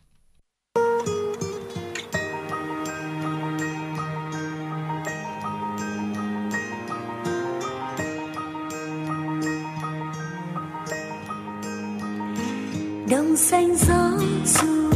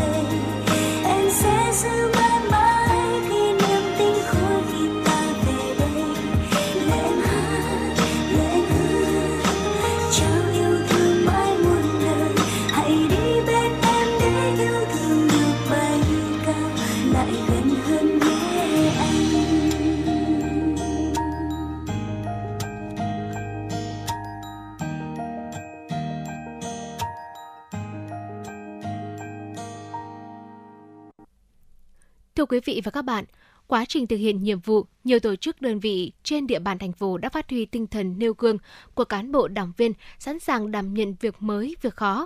Nhờ đó mang lại hiệu quả thiết thực, góp phần tích cực xây dựng thủ đô. Ngay sau đây, mời quý vị cùng đến với phóng sự có tựa đề Khi đảng viên đảm nhận việc khó. Trong quá trình xây dựng đô thị văn minh hiện đại, những năm gần đây, trên địa bàn phường Xuân La có nhiều dự án đầu tư xây dựng hạ tầng. Xác định giải phóng mặt bằng là nhiệm vụ trọng tâm và có nhiều khó khăn, Đảng ủy, Ủy ban nhân dân phường tăng cường kiểm tra, kiểm điểm tiến độ để kịp thời tháo gỡ vướng mắc. Ông Nguyễn Văn Dũng, Phó Bí thư Đảng ủy phường cho biết. À, với ờ, phường ấy, thì nó có cái nổi bật trong cái năm nay là cái trong cái đăng ký việc khó ấy. bắt đầu từ à, thường vụ cho đến các đồng chí trong ban chấp hành đảng bộ thế rồi đến các đoàn thể trưởng đoàn thể đấy là các đồng mối chi bộ là, đảng ủy đã có chủ trương là đề nghị là lựa chọn việc khó theo lĩnh vực theo cái phạm vi mình phụ trách. Trong cái kiểm điểm cuối năm của phường phường cũng là một trong các phường là được chỉ ra một số cái tồn tại cần khắc phục trong lĩnh vực quản lý đất đai trật tự xây dựng theo các kết luận của thanh tra của thành phố rồi của quận. Thế thì à, các đồng chí đó thì đảng ủy cũng chỉ đạo là lựa chọn luôn các nội dung đang cần phải chỉ đạo để khắc phục làm cái đăng ký việc khó. Tại phường Phú Thượng, công tác giải phóng mặt bằng các dự án trên địa bàn phường cùng với đó là công tác giải quyết đất đai, trật tự xây dựng trật tự đô thị là những việc khó mà phường gặp phải thường xuyên trong những năm gần đây. Theo bà Nguyễn Thị Đảo, Phó Bí thư Đảng ủy phường, trong năm 2023, tại phường Phú Thượng có 36 đồng chí đảng viên sung phong đăng ký đảm nhận những việc khó. Qua đó, nhiều vấn đề nan giải nhiều năm đã dần được tháo gỡ. Đảng ủy phường của chúng tôi đang triển khai cái mô hình xây dựng chi bộ bốn tốt, đảng viên bốn tốt gắn với cái việc học tập và làm theo tư tưởng đạo đức phong cách Hồ Chí Minh. Thì trong đó có cái nội dung là ờ, đối với người đứng đầu ờ, cấp ủy và cán bộ đảng viên thì đăng ký đảm nhận ờ, những cái việc khó để trong cái thẩm quyền giải quyết ừ, chỉ đạo giải quyết của mình để lãnh đạo chỉ đạo giải quyết trong năm 2023 thì nhìn chung thì các chi bộ cũng đã có những cái triển khai cái nội dung này và cũng đảng viên cũng đã có những cái hưởng ứng à, tham gia với cái tinh thần trách nhiệm của đảng viên về nêu gương thì cũng đã thực hiện theo bà Trần Thị Thu Hường, trưởng ban tuyên giáo quận ủy Tây Hồ, ban thường vụ quận ủy yêu cầu mỗi chi đảng bộ trực thuộc và người đứng đầu đơn vị đăng ký thực hiện từ 1 tới 2 việc làm mới hoặc vấn đề khó. Mỗi cán bộ, đảng viên đăng ký từ 1 tới 2 việc làm theo tư tưởng, đạo đức, phong cách Hồ Chí Minh. Trong thực hiện nhiệm vụ, phát huy vai trò người đứng đầu cấp ủy, chính quyền, nhiều cán bộ đảng viên nắm bắt và giải quyết các vấn đề phát sinh tại cơ sở. Bà Hương cho biết thêm. Đến nay thì có thể nói là một số cái việc khó ở trên địa bàn quận thì cũng đã được à, các đồng chí ờ, lãnh đạo của thường trực ban thường vụ quận ủy và các phường tập trung triển khai thực hiện à, ví dụ như là một số những cái tồn tại mà nhiều năm trước đây. Ví dụ như là hệ thống các cái ờ, tàu thuyền cũ hỏng ở trên hồ Tây với một cái số lượng là trên 100 ờ, cái.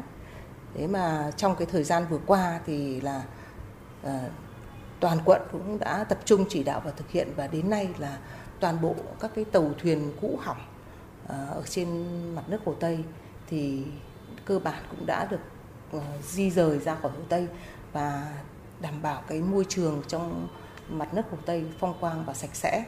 Ông Nguyễn Anh Tuấn, Phó Bí thư Thường trực Quận ủy Tây Hồ khẳng định, một trong những giải pháp để quận hoàn thành những nhiệm vụ khúc mắc tồn tại nhiều năm qua là mắc tồn tại nhiều năm qua là đã phát huy được tinh thần nêu gương, tính tiên phong, gương mẫu của người đứng đầu cơ quan, đơn vị, từ đó, đội ngũ cán bộ công chức quận Tây Hồ nhận thức rõ hơn trách nhiệm của bản thân đối với công việc và có ý thức rèn luyện phẩm chất đạo đức, sẵn sàng đảm nhiệm việc mới, việc khó để góp sức xây dựng chính quyền các cấp, xây dựng đô thị hiện đại, văn minh vì nhân dân phục vụ. Ông Tuấn chia sẻ. Mình cũng ờ, khuyến khích cán bộ dám đảm nhận những việc khó khăn phức tạp. À, trên cơ sở đó mà có những cái cơ chế để cho các đồng chí đó uh, hoạt động. Vâng, bởi vì cũng phải nói báo cáo đồng chí là có những cái việc ấy, nó tồn động rất nhiều năm. Thế nhưng mà các đồng chí không không không không không quyết tâm không dám làm. Tập trung vào những cái mà còn khó khăn còn phức tạp mà hiện nay chúng ta đang chưa vượt qua được thì chúng ta chọn đấy là những việc khó. Đấy những việc khó ấy thì mỗi đồng chí phải xây dựng cái kế hoạch để triển khai thực hiện làm sao cho nó nó đáp ứng được cái yêu cầu không còn những cái tồn tại những cái hạn chế đấy nữa. Nhìn nhận thực tế, quận Tây Hồ có những tồn tại hạn chế như một số dự án chậm tiến độ do công tác giải phóng mặt bằng khó khăn, công tác quản lý trật tự, vệ sinh đô thị, xây dựng nếp sống văn minh hiệu quả chưa cao. Vì vậy, quận ủy, ủy ban nhân dân quận Tây Hồ tiếp tục chỉ đạo các cơ quan đơn vị và phường xã tập trung khắc phục bên cạnh phát huy tinh thần nêu gương của cán bộ, đảng viên, người đứng đầu, tăng cường kiểm tra, đôn đốc cơ sở thực hiện đúng quy định, các tổ chức, đơn vị tuyên truyền, vận động, nhân rộng điển hình tiên tiến để người dân học tập, làm theo, tích cực tham gia phong trào ở địa phương. Vâng thưa quý vị và tới đây thời lượng dành cho chủ động Hà Nội chiều nay cũng xin được phép khép lại. Quý vị và các bạn hãy ghi nhớ số điện thoại nóng của chủ động Hà Nội FM 96, Đài Phát thanh Truyền hình Hà Nội 024 3773 6688 nếu như quý vị có muốn tương tác với chúng tôi để chia sẻ những vấn đề quý vị quan tâm. Còn bây giờ, xin kính chào tạm biệt và hẹn gặp lại quý vị trong những chương trình chuyển động Hà Nội sau.